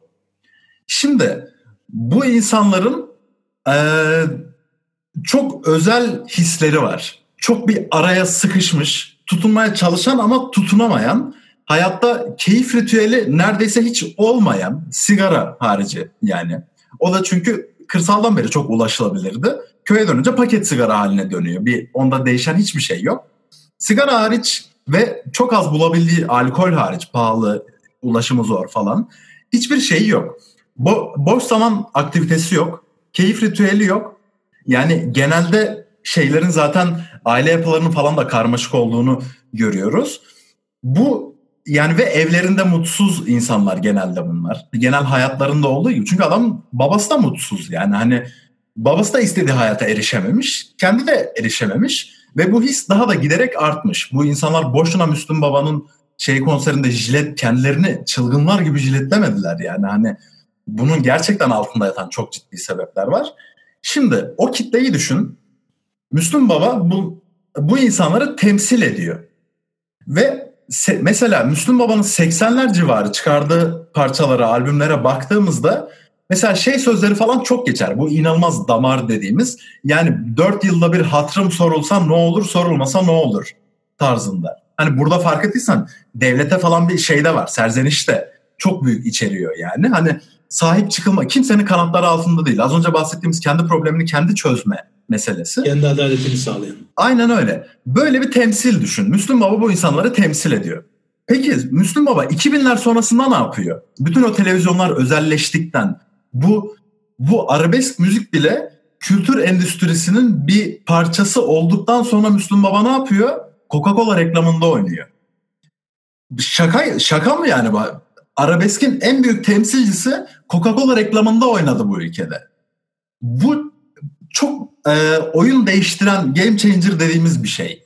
Şimdi öyle olunca sen Coca-Cola reklamında oynayınca artık şeyi tam olarak temsil etmemeye başlıyorsun. Zaten Coca-Cola reklamının oynadığı dönem ve sonrası elit dediğimiz adamların da Müslüm Baba'yı sevmeye başladığı ya da sevdiğini yani, hani söylemeye başladı. Evet. Ha, ha, mesela. Çünkü artık bu bir kimlik haline geldi anladın mı? Yani hani ben de müzikaliteyi de değiştiriyor. Bak Müslüm eski evet. kodlarını da değiştiriyor orada. Evet. Yani evet. müzikalitesi değişiyor. Rock'a daha yakın bir müzik icra ha, etmeye başlıyor. Aynen öyle. Daha yani acı çekiyor yine hüzün var ama daha sofistike bir hüzün var. Yani evet, evet. daha iyi ifade ediyor kendini. Ya yansın, batsın vesaire tarzında değil. İşte hani kahreden kahrediyor ama daha daha ulvi bir şekilde yapıyor kahre. Evet. değil. E, Sen... Böyle olunca Dur sen bitir sonrasında güzel güzel bir yere gel. gel. Tamam çünkü şeye bir güzel bir yere bağlayacağım çünkü. Hı hı. Şimdi sen Müslüm Baba olarak Coca-Cola reklamında oynayıp e, rock, caz ve böyle kendine daha özgün tarzları olan insanların hani bir sürü şarkı yorumladı Müslüm Baba. Teoman'dan parça aldı, şey yaptı evet. falan böyle. Bu bunun sonucu ne? O bizim o hani kendini elit diye tanımlayan, aydın diye tanımlayan insanlar bak ben de Müslüm Baba seviyorum diye yeni bir kimlik oluşturuluyor ya da oluşturuyor gibi yaptı. Orası ayrı. Orayı geçiyorum. Şey bağlamına değinmek istiyorum. Artık bu insanlar Müslüm Baba tarafından temsil edilmediklerini hissetmeye başladılar. Çünkü niye? Müslüm Baba artık zengin. Sınıf Piyasa, değiştirdi. Evet yani parası var artık. Sınıf değiştirildi. Yani sen onu önderin olarak görüyordun. O, adam gitti atladı yani hani senin yerinden atladı. O çite atladı. Gitti. Şimdi burada ne oluyor? dijitalleşmenin de etkisiyle yani 1980'de gece kondudaki bir evde ork olma ihtimali var mıydı? Çok zor. Yok. Yani hani sıfıra yakın. Peki 2005'te gece konduda bir evde ork olma ihtimali var mı? Var. Çok çok. İyi kötü iyi kötü bir bilgisayar olma ihtimali ya da bir yerden bulabilme ihtimali var mı? Var. Var, var. Kendini tamamen temsil ettiği bir figür artık başka bir tabakanın e, temsilcisi haline dönüşme yolunda hızla yol kat ediyor mu? Ediyor. Bu ne demek? Artık kendi nasıl kendi adaletlerini kendileri şey yapmaya başlıyorlarsa, e, uygulamaya başlıyorlarsa artık kendi temsillerini de kendileri uygulamaya başlıyorlar. Bu ne demek? Adam eline alıyor orgu, iki tane riff bilmesi yeterli. Çok az bir nota bilgisi yeterli arkaya basit bir şey koyup, sample koyup, kendini tekrar eden basit ve tek düze bir müzik koyup üstüne söylediği bütün sözleri söyleyebiliyor. Fantezi müzikte klavye solosu var mı? Yok. Arabesk rapte şey solosu var mı? Bak bir tanesi 2000 sonrası çıkmış, bir tanesi 2010 sonrası çıkmış. Asla değişmiyor içindeki şey. O o hastalıklı diye hani şey yaptığımız, ağır konuştuğumuz olay asla değişmiyor. Formu değişiyor. Adam kendini temsil eden tip. E, artık o rol model ne olarak görüyorsun? Baba yani baba dediği şey gidiyor artık. Sınıf atladı artık kendinden değil. Ne yapıyor? Gidiyor turntable alıyor. DJ şeyi var ya böyle. Yani müziğin bu kadar kalitesizleşmesine şaşmalı mı? Tabii ki hayır. Çünkü ya. adam artık kendi temsil, temsilini yapıyor yani orada. Kendi evinde oturup müzik yapabiliyor o dijitalleşmeyle. Niye yapmasın ki yani? Ya şimdi bunun iki yönü var aslında. Sadece dijitalleşme değil şey e, bir kere baştan söyleyeyim artık müziğin hiçbir türünde hiçbir enstrüman solosu yok. Çünkü müzik endüstriyelleşti hani. E, evet, evet. Bu işin bir yönü müziğin endüstriyelleşmesi. Yine bu arabesk kültürünün müziğinin gelişiminin de çok önemli bir parçası endüstriyelleşme. Sizin bayağı uzun dinledim sizi. Neyse özür dileriz ya sen hiç konuşmadık mı? Yok ben şey yani, söyleyeceklerimi biriktirdim. Zaten aslında ko- müthiş bir bütünlük içerisinde konuştunuz. O yüzden hiç girmek istemedim.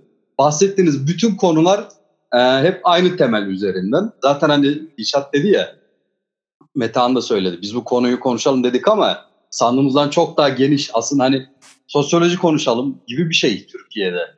Yani sosyolojinin bir yarısını konuşuyoruz resmen. Ama şöyle bir durum var mesela müzik özelinde söyleyeyim. Şimdi bu kültürün olayına Mete bahsetmişti ya. Bir yüz kültüre şehre taşınınca bir yüz kültüre özenme fırsatı çıktı ortaya diye. Ee, yani şuradan şuraya varmak için bir çaba içerisinde sürekli bu getto insanı. Ama bir yere kadar varabiliyor dedik. Çoğunlukla varamıyor. Hatta şey o aksesuarı taksa bile olmuyor dedik. İşte e, kızlar biz de mü küpe takalım, ibne mi olalım diye adam artık şey ya müthiş bir hani dedin ya şey Barda filminde bu iş için çok güzel bir örnek iki saatlik diye. Bu da bir dakikalık çok güzel bir örnek. Bu kurduğu iki cümle biz de mi küpe takalım, ibne mi olalım? Müthiş bir baskı var adamın üzerinde çünkü ama o da o kızları tavlamak istiyor. O baskı altında da bir isyana dönüşüyor bu tabii haliyle. Şimdi Dişat fantezi müzikten bahsetti. Şimdi fantezi müziğin benim gözlemlediğim kadarıyla olayı şu. Arabesk kültürdesin. Şehre gelmişsin. Daha doğrusu şehirde kurmuşsun karma bir kültür. Zaten bütün o karmalık üzerine kargaşa. Ee, bir yere doğru gitmek istiyorsun. Dişat bahsetti onu çok iyi dolu bahsetti. Nispeten hani e, resmi giyimli oluyor ya bu fantezi müzik yapanlar. Hani bir, bir şehirlilik var. Şalvarla bilmem yelekle falan değil adam. Şey gibiler ya yani hepsinin bir gerçekten şeyi var. Bir formal hali var. Şimdi sen sorunca ben de soruya cevap düşündüm. Yani nasıl bir ruh hali? Hadi ithamsız şey yapayım ben de cümleyi yeniden kurmaya çalışayım soru cümlesini. Nasıl bir ruh hali insana böyle acıklı fanteziler kur? Şöyle bir ruh hali kurdurabilir. Ee, uğraşıyorsun gitmeye şehirli olmak için. Bir yere kadar gidiyorsun. İşte artık giyimine falan yansıyor bu böyle. Restoranlarda, kafelerde zaman geçirmeye başlıyorsun. Sinemaya gitmeye falan başlıyorsun. Ama bir dakika. Müslüm Baba yaptıkları gibi seni sevmemeye başlıyorlar. Popülerliğini yitiriyorsun. Yani artık şey o mahallenin sevilen adamı değilsin. Hop frene bas, geri dönmen lazım eski kültüre. E, geri dönmek için çabalarken de tabii kendini sevdireceğim diyor kültüre. Hani fantezi müzikte şöyle bir şey var. Arabesk müzik hani Metan Müslüm Baba örneği gibi. O kültürü zaten içerisinden çıkıyor. Hani bütün o kültür koca taban elleriyle Müslüm Baba'yı beraber yükseltiyorlar. Arkasında toplanıyor o yükseldikten sonra ama mesela fantezide öyle bir figür yok. Fantezi müzikte çünkü o adamın biraz endüstriyel çabası. Arabeskin endüstriyelle sığlaştırılmış. Mesela hani fantezi müzik için arabeskin sığlaştırılmış hali diyebilir miyiz? Çünkü gerçekçi yok içerisinde. Adı üstünde fantezi zaten senin dediğin gibi. Kurduğu fanteziler saçma sapan. Senle ben aynı kadına aşık oluyoruz. Birbirimize sitem ediyoruz. Şey diyalog şeklinde şarkı. Yani Ama aynı ben... zamanda da teselli veriyoruz birbirimize. Üzülme falan gibi. İyice dram ve şey, hüzün var işin içerisinde. Bunu mesela pop kültür içerisinde de görüyoruz. Ee, bu şeyi. Karmalığın yaşattığı çatışma bir. Bir de şehirli olmaya çalışırken eline yüzüne bulaştırıp biraz da geri basmak isteme. Mesela popta şöyle bir akım türedi. Hatta şu anda popta farz gibi bir şey. Bu yazları özellikle hani eğlence mekanlarında dans edilmesi. Eller havaya şarkıları. Eller havaya yapmak için şarkı yapıyorsan ya şimdi bu yazın Bodrum'da bir gece kulübünde çalsın diye yapılmış şarkı. Hani hani Türkiye'de eğlencenin, gamsızlığın, şehirliliğin falanı filanı en üst noktası değil mi? Gece hayatı, alkol, bodrum falan filan. Ama şarkıya şu öğeyi koymadan edemiyorsun. Eğleniyoruz ama niye eğleniyoruz? Dört kız çıkmışız. İşlerinden biri terk edilmiş. Olsun Hadi. mutluyuz gene de. Hep bu var. Bir laf Seni sokma. terk edeceğim falan diyor.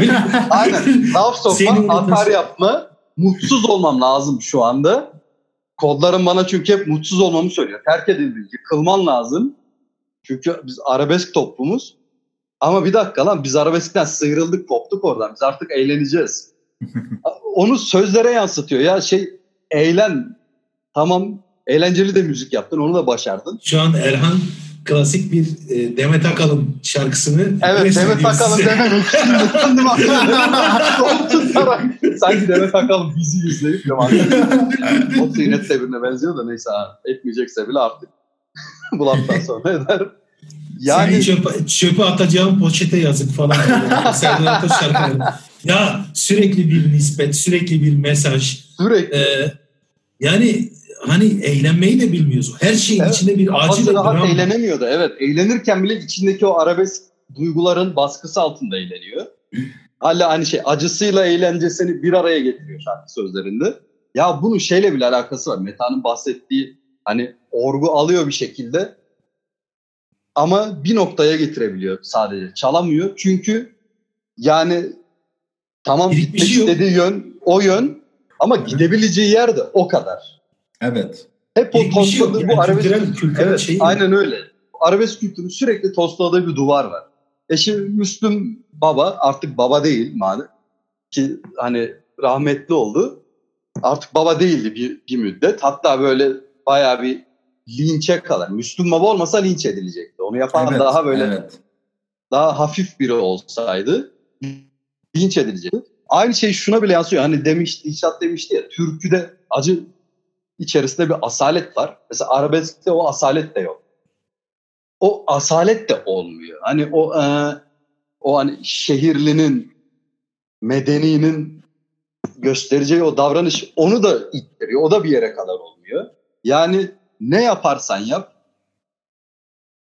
hani tıpkı Almancılar için bir şey söylenir ya e, hem orada hem burada yabancıdır Almancılar diye. Orada Bizim... orada gavur burada Almancı. Aynen öyle. Şey, orada orada Türk burada Almancı pardon. E, e, bizim bizim kültür yani arabesk kültürde gettoda ne şehirli ne köylü. Sen ta en başta söylemiştin. E, aslında hep bu kültürün böyle daha çok negatif yanlarıyla ön plana çıkan yani kendini geliştirmeye kapalı. Çaldığı basit orgu bile hani üzerine bir şey katamayan bu sıkışmış kalmış kültürün sıkışmasının sebebi senin ta en başta söylediğin ruh halleri aslında. Ee, yalnız hissediyor kendini. Hep bir köyüne dönme ya da işte Almancıysa memleketine dönme hasreti var. Çünkü çünkü neden sıla hasreti var? Taş yerinde ağır çünkü. Yani gidiyorsun oraya sahipsizsin, bir temelin yok üzerinde dayandığın, ayağın altındaki zemin çok kaygan. Yani e, geldiğin yerde köyde lakabı olan birisiydin. Yani bir şekilde nite, bir niteliğim vardı. Nitelendiriliyordun. Dönerse ölür. Dönemez. Fiziksel evet, olarak da yok olur yani. Dönemezsen ölürsün. Ee, şimdi bizim iki tarafımızda, bizim anne tarafı, baba tarafı da köy kökenli ve köylerimiz hala aktif duruyor. Gider geliriz. Bağımız bahçemiz ufak tefek var. Ee, köyde bizim anne tarafının köyünde ki şöyle bir köy. Çukurova Ovası'nı üçümüz de zaten hani Osmaniyeliyiz, Çukurovalıyız. O toprakların bereketini biliyorsunuz. Dedemden kalma bir bahçe var. Kaç dönüm hatırlamıyorum ama hani kendini bir aileyi, birkaç aileyi geçindirecek bir bahçe. Ceyhan Irmağı'na aşırı yakın hemen dibinde diyebilirsin. Yani fabrika gibi bir şey. Evet bildiğin 50 şu metre an, falan ırmağı. Şu anda orada ne yapılıyor Metan? Kavak kesilip şey kereste satılıyor. Evet. Ya da boş ya da buğday ekesini kiraya veriliyor. Yani müthiş bir verimsizlikle kullanılıyor. Neden? Çünkü e, köyde yaşayan bir akrabamız yakın zamanda şehre taşındı. E, genç bir erkek. Bu hani bahçe işlerini yürütebilecek, o bahçeden alıp yürüyebilecek. Bütün sülalenin de bahçe senin olsun, sen işlet.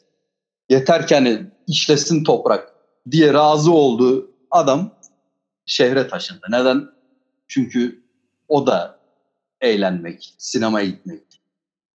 Daha sinema gitmek hatta bir dalı kaçmış olabilir. Yani aslında şöyle bir durum da var çünkü.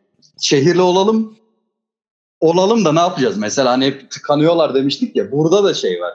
Metan dedi ya e, sinema belki sinema izlemek istiyor iç dünyasında. Belki hakikaten tam şehirli olacak bir adam. Belki Ama gitmiyor olacak, çalacak, tiyatrocu olacak. Gitmiyor da. Ya ulaşamamasından ya e, züppe olarak nitelendirileceği için. Mesela ben 33 yaşındayım. Hala babamın yanında Starbucks'tan kahve içmiyormuşum gibi davranırım. Pek de sevmem. Nadiren kahve içerim de. Bazen içerim. İçerken güneş gözlüğü hissiyatın aynısını yaşarım. Çünkü 12 lira, 13 lira falan filan. Benim akrabalarımın yarısının yüreğine iner. 13 lira kahveye verdiğimi duysalar. Size bir itirafta bulunayım. Mesela Erhan çok güzel e, söyledi. Ben burada bir sürü kendi dünyamda özgürlüğü savunan bir adamım. Mesela şu an Meta'nın sol kulağında bir tane küpe var. İlk geldiğinde gördüğümde hala içimdeki o köylü ne demek küpe diyor. Gerçekten. Sana Yemin şey ederim. Diyeceğim, ben de küpe takıyorum ya. Bazen küpeli biri görünce içimden züppe diyorum ya. Küpeli olduğumu unutup bizim için olalım diyorum. Kulağımda küpe var. diyor. Öyle yani şey iki mahallenin çocuğu olmak da ayrı bir ıstırap zaten. Evet. Çünkü, e, Yani bu, bu çok e, nasıl diyeyim yani kendini yakaladığı anlar olur ya insanın. Mesela köylü derken de bunu şey aşağılama gibi evet algılamıyor. evet bu söylediklerimiz hiçbir aşağılama değil. Sadece Ya evet. tasnifle Gel- tespit. geldiğim yeri açıklamak anlamından söylüyorum. Yani baktığım dünya taşralı diyeyim. Yani içindeki taşralı değil. Ne demek küpe lan? Ne demek ne demek küpe? Yani hani adam onu bir aksesuar olarak kullanıyor ve seviyor. Kendi kimliğinin bir parçası, kendinin bir parçası. Sana ne yani ondan? Gerçekten diyorum Mete'yi ilk gördüğümde içindeki köylü ne demek küpe diye böyle bir baktı. Gerçekten. Mesela e, işin müzikal boyutunu çok konuştuk. Ben biraz da işin şimdi gerçek hayatımızdaki şeylerine geleceğim. Kendi üzerimden bazı örnekler vermek istiyorum. Epey de uzattık ama herhalde biraz daha zamanımız var. Bizim standartımız yaklaşık iki saat. Ee, muhtemelen siz de anlattıklarımdan çok şey bulacaksınız. Çünkü ya babanız babanız değilse, değilse amcanız ya da dedeniz benim örnek ver- verdiğim örneklerdeki gibi davranmış olacaktır. Ya bizimkilerin hepsi biri gibi zaten öyle. Ya eee, ben çocukken ben mesela yaklaşık 25 yıldır falan böyle tıraş oluyorum. Yani 10 yaşından beri falan böyle tıraş oluyorum. Arada bir saçlarımı uzattığım bir lise dönemi vardı. Eee, Amerikan tıraş olan, işte Amerikan tıraştan kastım şu üst taraf biraz daha çok saç, şu kenarlardan makineyle çizme. Babam mesela kuzenlerimi şu favorilerinden, favorilerinden tutup böyle bu nasıl tıraş diye şey yaptığını bilirim. Azarladığını bilirim mesela. Ben hiç azarlanmadım. Bir, bir iki istisna dışında. Çünkü babamın kuzenlerime olan davranışını gördükten sonra benim öyle bir şey yapmam olası değildi zaten. Bir tane kuzenimin saçları uzun olduğu için Osmaniye otobanında yani Osmaniye Adana arasındaki o Gaziantep Osmaniye Adana arasındaki otobanda eve kadar yürümek zorunda bırakıldığını bilirim alınmadı. Saçları uzun diye arabaya alınmadı. Ee, yanında getirdiği valizler arabaya alındı. Kuzenim yürümek zorunda bırakıldı. Mesela. Bir durum var. Mesela bu bunlar arabesk kültüründe olmasa bile muhafazakar kültürün temel örnekleri. Bunlar tam arabeske girer mi girmez mi bilmiyorum ama muhafazakar kültüre direkt girer. Yani iç içe. Arabeske örnek vermem gerekirse mesela annemin davranışlarını verebilirim. İşte çocukken bunu defalarca kullanmışımdır bu örneği. Kendimi şeyde hatırlıyorum. Annem bir sabah programı izliyor. Ben de küçüğüm böyle. Sabah programında standart konu gene 3 aşağı 5 yukarı şu işte şu şunla yatmış, şu şunla kalkmış, o onunla kaçmış vesaire. Bunu annemi aşağılamak için yapmadım, düşünmedim. Ekrana baktım, anneme baktım. Böyle onlu yaşlardan sonra ya dedim ki annem bana ne verecek ki kendi kendime. Bunu söylediğimi çok iyi hatırlıyorum ve birkaç defa bu örneği verdim. Yani Türkiye'de ev kadını sayısı çok fazla. Annem ev kadını değildi. Çalıştı sonrasında emekli oldu vesaire ama emekli olduktakinden sonraki dönem bir ev kadını gibi geçirdiği bir yaşam dilimi var. Ya düşünüyorum bu kadınlar bizi e, kız erkek fark etmeksizin hepimizi insan yapıp hepimizi hayata hazırlıyorlar. Ama annemin geldiği içerisinden geldiği kültürel kodlar ve onun maruz kaldığı medyatik durumlar çok büyük bir kısırlığa götürüyor bizi. Hiçbir şey veremeyecek bir duruma götürüyor. Her gün birbirinin aynı e, ögeler var televizyon. Mesela kahır çekmek, şu kahır severlik durumu var ya biraz önce Mete bahsetti en başında. Arabesk kültürün temel şeylerinden birisi. Ee, tanımlarından birisi. Kahır çekmek mesela bizim annelerimizin ya da bizim e, kuşağın annelerinin şeyidir. Temel mottosudur. Hayat bir dramdır. İşte önemli olan kocaya, işte eşine veya ne bileyim hayattaki sıkıntılara göğüs gelmektir. Kocası da şeye katlanmıştır. Hayatın fakirliğin getirilerine, çocuğunu doktora bile götürememeye, parası olmamaya falan. Kahır çekmek en önemli özelliklerden biridir. Ve bir de bunun geri dönüşü olur. Şöyle, farz-ı mahal Erhan diyelim ki çok kötü bir adam. Kötü demeyelim de yani. Ya da ben işte evlendim. Ben çok kötü bir adamım. Ee, çok zorum. Benimle yaşaması çok zor. Ve karım benim e, kötü özelliklerime katlanıyor. Bu karımın hayattaki birincil görevi oluyor. Hayata tutunma şey. Ben ne kadar kötü olursam olayım karım bana katlanmak zorunda. Çünkü katlanmak zorunda değil aslında. Katlanması gerekmiş gibi düşünüyor. Böyle olunca da e, bunu ilk başlarda anlayamıyordum. Yani bu neden böyle kadınlar böyle davranıyor diye. Sonra kardeşimle konuşmalarımızda Mustafa ile şey dedi. Geri dönüşü var dedi. Nasıl geri dönüşü var dedim. Dedi ki bak bu kahır çekmek bir paye olarak geri dönüyor kadına.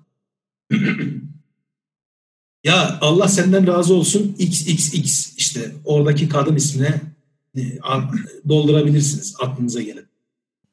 Sen olmasan bu bunun işte kocanın kahrını ya da bu çocukların kahrını ya da bu sülalenin evin kahrını kimse çekmez. Kimse bunlara beş dakika dayanmazdı. Öyle olunca kadın diyor ki ya tamam lan ne kadar çok dram varsa ben o kadar çok paye de alıyorum. Çünkü etraftaki kadınlar ve erkekler arasında bu çektiğim kahır ya da çektiğim sıkıntılar görünüyor ve bundan dolayı bana saygı duyuyorlar. İşte ya işte Yasemin Hanım siz de vallahi Allah size peygamber sabrı vermiş. Çok da iyisiniz. İşte yoksa hocanız sabredilecek gibi bir adam değil. Ya da işte ne bileyim kayın, kaynınız ne kadar zahmetli bir adam. Hani köy yerinde şey yaşanır ya sülalecek yaşanır. Öyle bir durum söz konusu. E anneye şey geri dönüyor. Onun bir geri dönüşü oluyor. Sosyal hayatta bununla kahır çekmekte saygı görüyor. Evet. Yani bu bizim odumuzun yani nasıl diyeyim hayat kemik kemikteki ilik gibi içimizde. Ve bu dram aslında ben en çok da bunu konuşmak istiyorum. Bu dram, drama queen, dram severlik. Bu bizim genel yaşam mottomuz olmuş. Yani şunu diyebilir misin? Mesela 30 yaşının ortalarında biz işte normal şehirlerde yaşayan insanlarız. Abi kahır çekmek bir özellik olabilir mi ya? Bir hayata karşı bir duruş olabilir mi? Neden ya, ben birinin kahrını çekeyim ya? Kahır çekmek ya da kahrı sevmekle ilgili ben şuna benzetiyorum. Bu eski ilkel toplumlarda hani e, ne kadar güçlü olduğunu erkekler için var tabii bu ama sonuçta amaç belli ne kadar güçlü olduğunu test etmek. Hep bir erkeklik sınavı vardır. İşte Orta Asya'da var, Vikinglerde var, Kızılderililerde var. Bilmediğim birçok yerde. Her toplumda yani, var. Evet. Her toplumların hemen hemen hepsinde bir hani bir sınav var. Erkekliğini bir zorluk yaşayarak. Kimini doğaya bırakırlar bir hafta. Kimini işte çok tehlikeli bir hayvan, hayvanı avlamaya gönderirler falan. Kimini boğayla, boğayla güreştirirler. Adı boğa. Yani bu şimdi e, gelmişsin bu devre, gelmişsin bu şehir yaşantısına bugünün yaşantısını. Yani boğayı nereden bulacaksın? Aslanı, kurdu nereden bulacaksın? Doğayı nereden salacaksın? O testi e, kahırla yapıyorlar. Ve hani e, sen de bir siyasetçiyi, şarkıcıyı, sporcuyu takdir ederken ya da değerlendirirken diyelim ne kadar kahır çektiğine bakıyorsun. Yani daha doğrusu hani e, biz de hayatın bütün alanlarında aynen öyle. Senin dediğin gibi ne kadar kahır çekmiş olduğun e, prim yapıyor en basit tabirle. Yani bir şey ifade ediyor olmasını geçtim prim yapıyor ve seni amacına ulaştırıyor. Oy toplamaksa topluyorsun. Albüm satmaksa satıyorsun.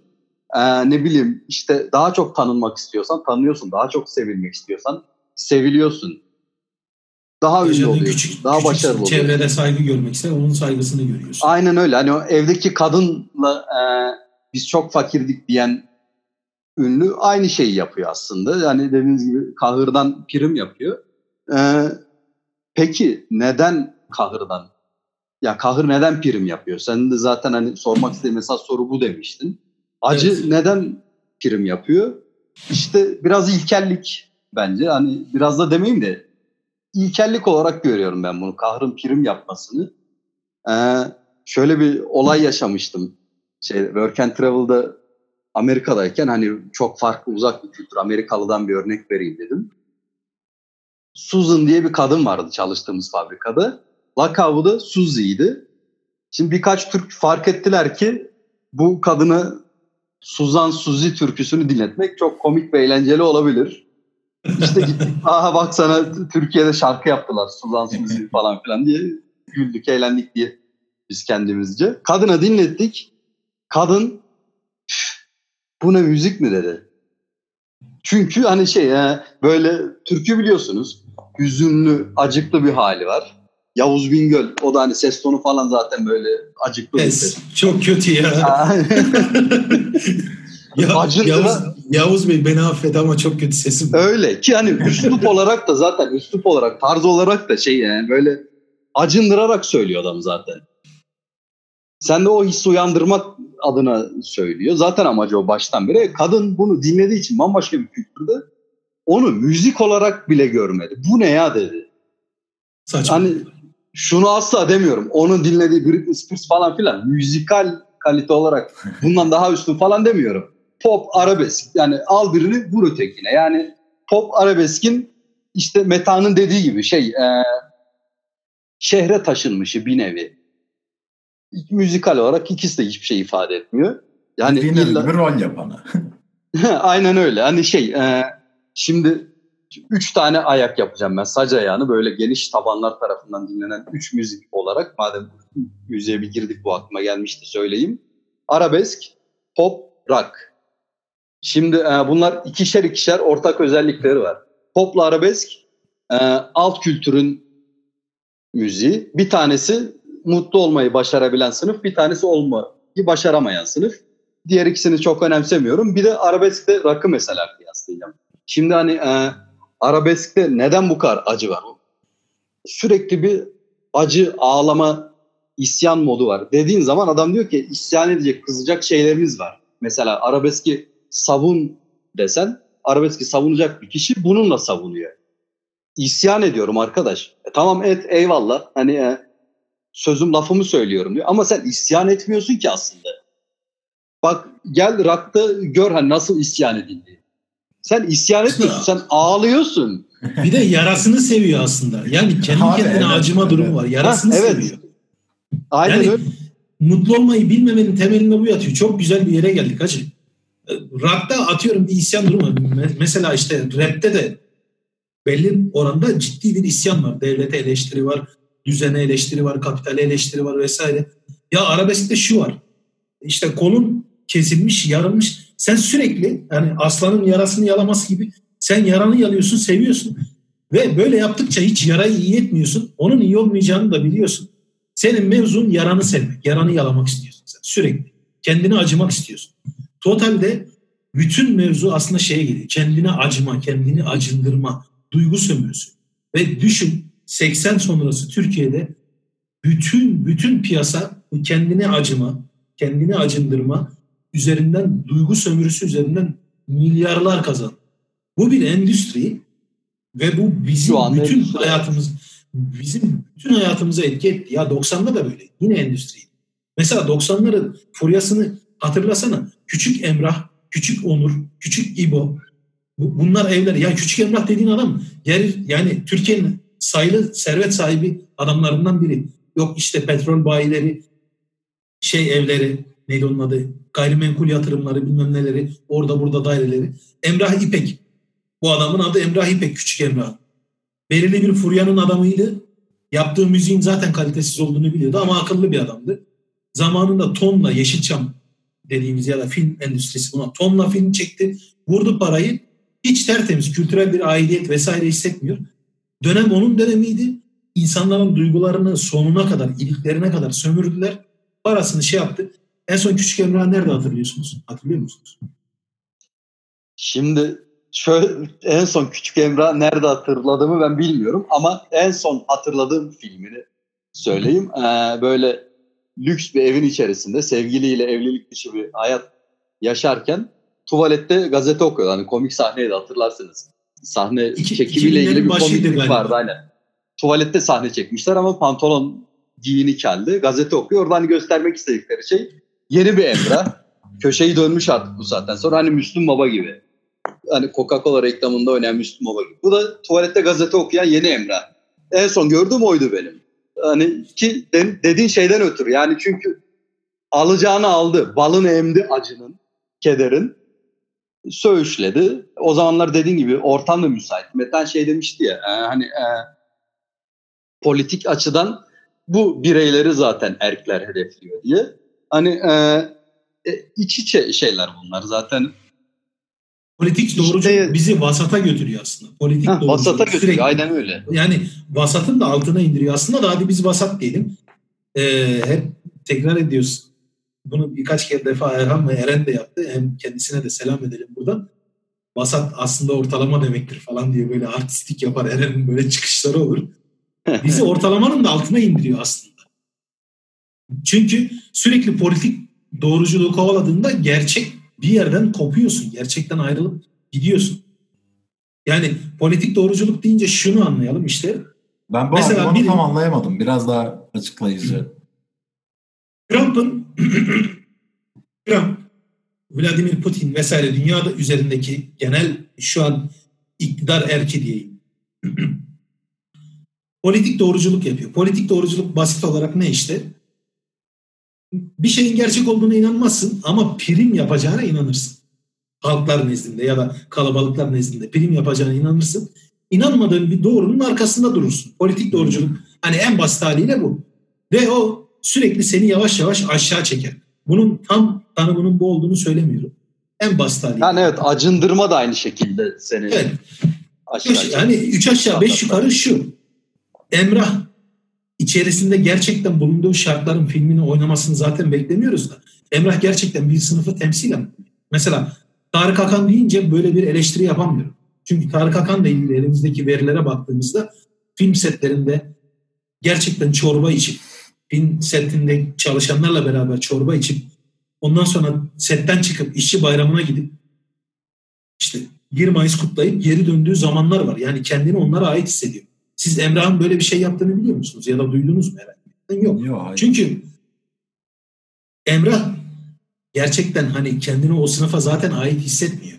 O diyor ki kardeşim burada para var, burada cukka var, lokma var. E ben bunu yiyeyim, ben yiyeceğim ve başkası yiyecek, ben yapayım şey. Yani politik doğruculuk bu işte. Emrah içerisinde bulunduğu şartların gerektirdiğini yapmıyor.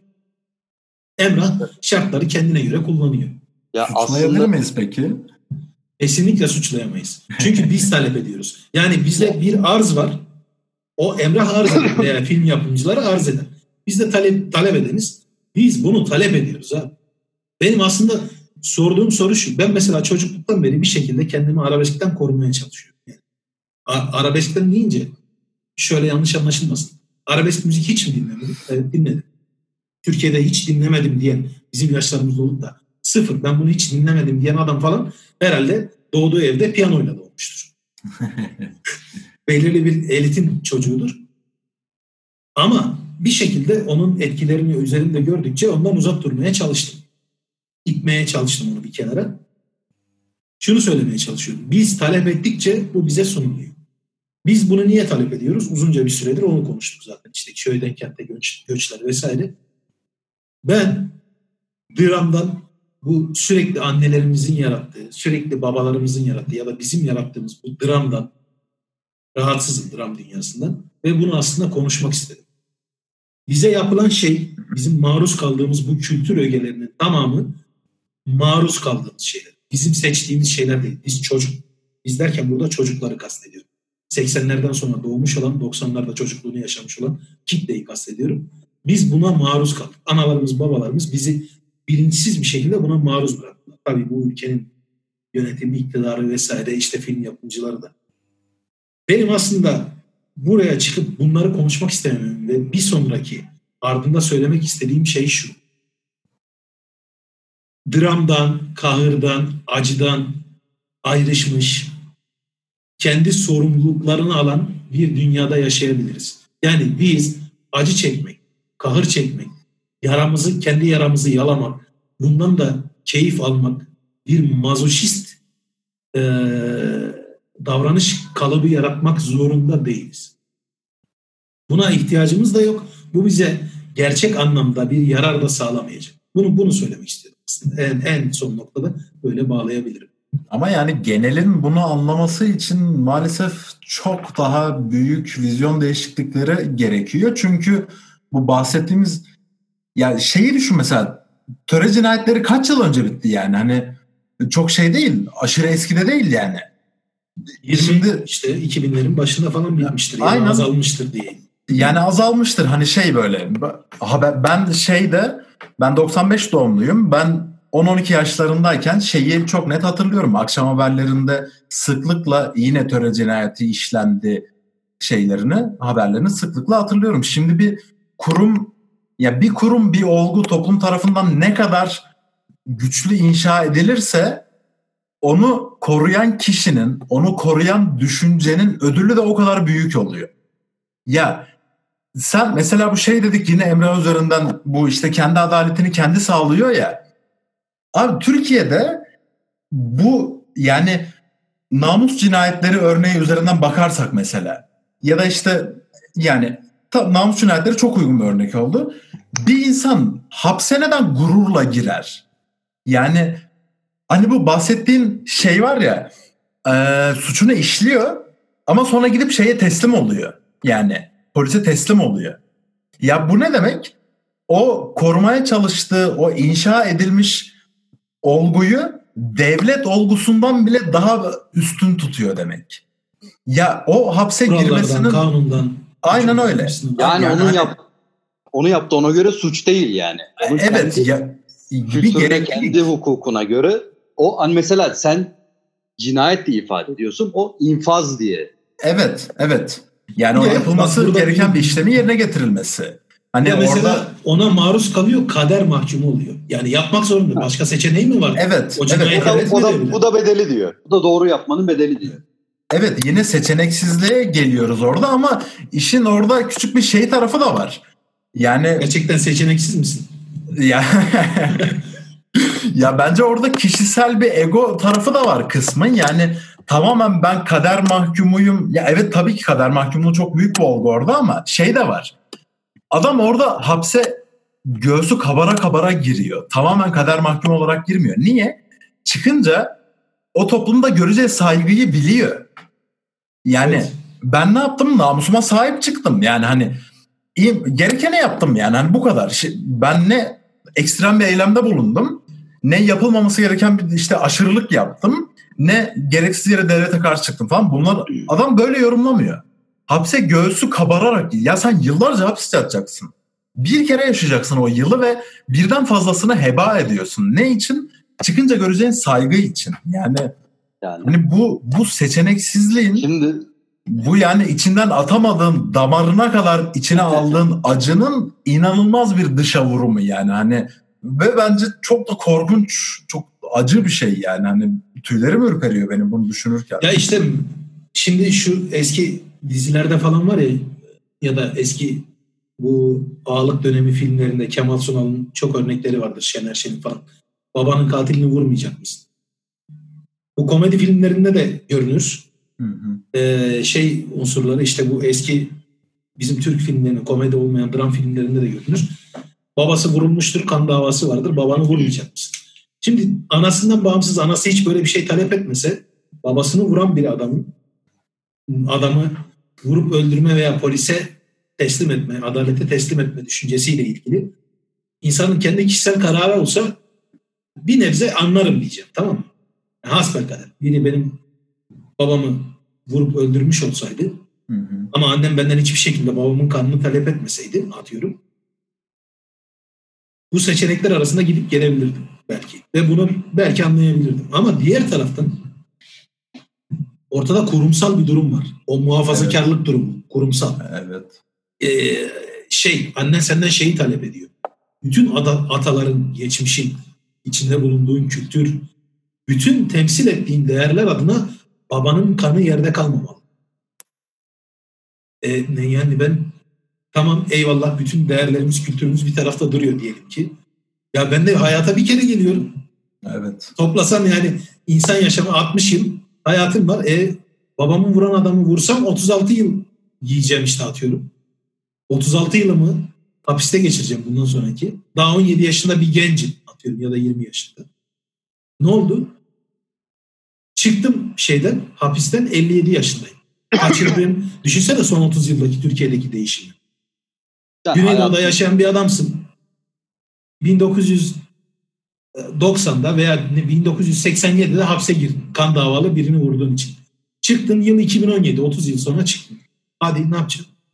Ya abi burada yine işte maalesef sınıfsal kimlik meselesine geliyoruz. Yani Ben, o inşa... ben ön değil mi? Ben önemli Aa, değil, biz önemli. Aynen öyle. Senin, senin hiçbir önemin yok. Yani o olgu korundu mu? Korundu. Yani hani adamın şey şansı da yok. Yani annesi, amcası işte dedesi hepsi toplanıp o e, intikamı istiyorlar. Yani ben buradan kaçabil adamın kaçmak aklına bile gelemiyor ki. Yani adam o zaten o çite atlamanın o diğer sınıfa geçmenin mümkün olmadığını milyar kere tecrübe etmiş. Kendisi ya kendisi tecrübe etmiş, amcasından duymuş, kuzeninden duymuş. Şehre gidip işte başaramayan e, arkadaşından duymuş. Yani hani başka hiçbir seçeneği yok. Yani bu bu kim bu seçeneksizlik bu sınıfsal kimliği maalesef daha da besliyor ve inanılmaz kuvvetlendiriyor. Yani bu inanılmaz bir durum. Çok ilginç bir durum bu. Vallahi çok, Yani çok evet. güzel bir oturum oldu. Ee, Evet. Hmm, Yani mutfaktan, müzikten, ne bileyim işte suç, Evet evet evet evet. televizyon. İlginç Bayağı- ama şimdi e, şunu da söyleyelim oturumun sonuna gelmişken. Şimdi e, mesela bazı durumları açıklıyoruz. Davranış biçimleri böyle falan diye kendimizce. Hani bu sınıfın, bu sınıfların, grupların diyeyim. Davranış biçimlerini açıklıyor olmak bunları meşrulaştırdığımız anlamına gelmiyor. Çünkü yani özellikle arabesk kültür özelinde söylersek hani hukuki yönünden bahsettik mutfağına kadar bahsettik genel olarak bu tutuculuğun ve e, bizciliğin. Ya bunun ya arkadaş az önce söyledim bunun lamı cimi yok. Bu ilkel bir yaklaşım. Arabesk Evet. kültürü ilkel bir kültür ve hani e, ilkel yani yetersiz, eksik, kötü. Bunun meşrulaştıracak hiçbir yanı zaten yok. Sonra sevimleştirilecek bir yanı. Ondan sonra e, hani devamı sağlamaya çalışmanın bir yararı yok. Kötü etkileri aksine var. zararı var. Evet. Aynen öyle. Hukuken zararı var. Bedenen zararı var. Ruhen zararı var. Ee, ya işte hani daha da sevimli yönleriyle düşünelim. Çok böyle derdimiz tasamız yok. Çok gamsız bir insan olsan ve Türkiye'deysen ya da benzer bir toplumdaysan hani hiç ben bu arabesk kültüre maruz kalmak istemiyorum desem bile çok fanus içerisinde yaşasam bile yine de zararı görüyorsun. Arkadaş mutfağın kısıtlanıyor. Onu da geçtim. Hani e, başka bir mutfakla ilgili fikrin kısıtlanıyor. Bu arabesk kültürü, bu biz tutuculuğu, bu e, vasat da olsa biz vasat bizim vasatımız bu davranışı. Yani kötü işte bunun lamıcımı yok. Seni, seni hadım ediyor ya. Seni Ya gelişmekten gelişmekten ve gerçeklikten koparıyor. Bunu Aynen. Yine, gene mutfakla bir e, özet vereceğim. Sonra da toparlayalım artık. Zaman yavaş yavaş zamanımız geliyor. Şimdi bu e, bir çoban çoban yoğurtları var. Amerika'da bir işte Kürt kökenli bir Türkiye çoban yoğurtları diye. Hı. Amerika'da yaşayan Kürt asıllı ama Türkiye doğumlu e, kendisine böyle söylememin sebebi kendisi bunu söylüyor. E, bir Türk e, iş adamı tarafından Amerika'da üretilen yoğurtlar. E, ama çobani Greek yoğurt yazar üzerinde işte.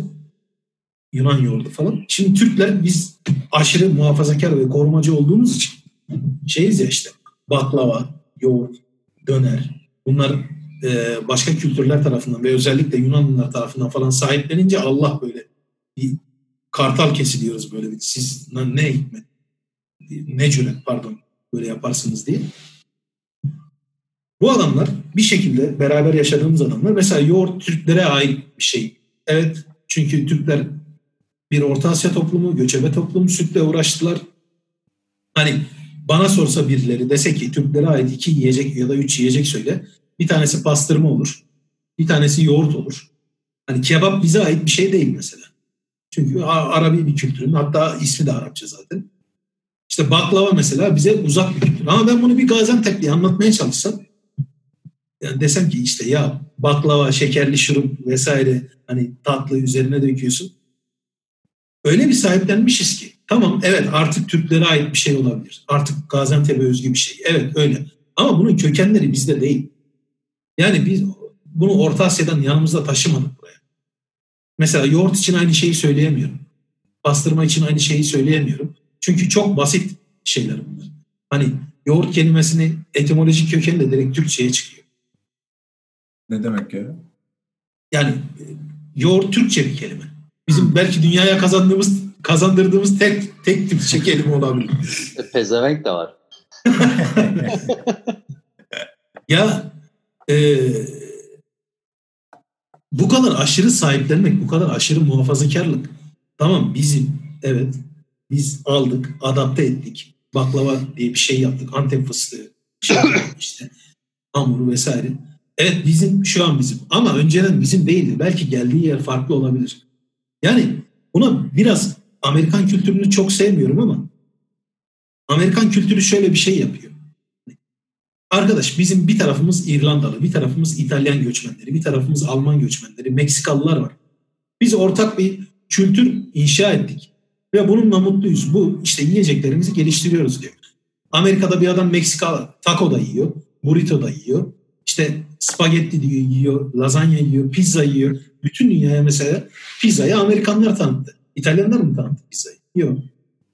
İkinci Dünya Savaşı sonrasında New York'tan bütün dünyaya hani pizza bu kadar tanınan bir şey olmasını sağlayan şey Amerika'nın o farklı e, şeyleri, nasıl diyeyim, kültürleri bir şekilde kendi içerisinde eritme şeyiydi. Mesela KFC yiyorsunuzdur. Bunlar reklama girmiyor. Pek sevdiğim bir şey için söylemiyorum. İşte Louisiana. Kazanç sağlamıyoruz zaten reklam olmayı. Beş, beş, kimseden 5 kuruşluk kazancımız yok korkmayın. KFC işsizim KFC.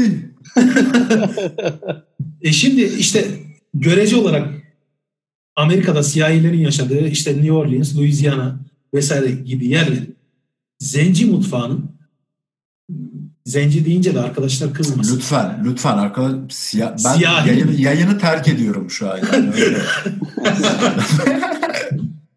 Siyahi mutfağının e, şeyi bir e, sunumu. E, adam ne yaptı bunu? O albay var ya mesela bayağı bembeyaz bir abi o mesela. Bembeyaz işte Avrupa kökenli bir Amerikan. Tuttu bunu bütün dünyaya pazarladı. Ya bundan kaybeden kimse olmadı atıyorum. Yani hani kültürler burada kaybetmedi. Dejenerasyon olmadı. Ama bizde aşırı bir muhafazakarlık özellikle mutfak konusunda çok rahatsız olduğum için söylüyorum.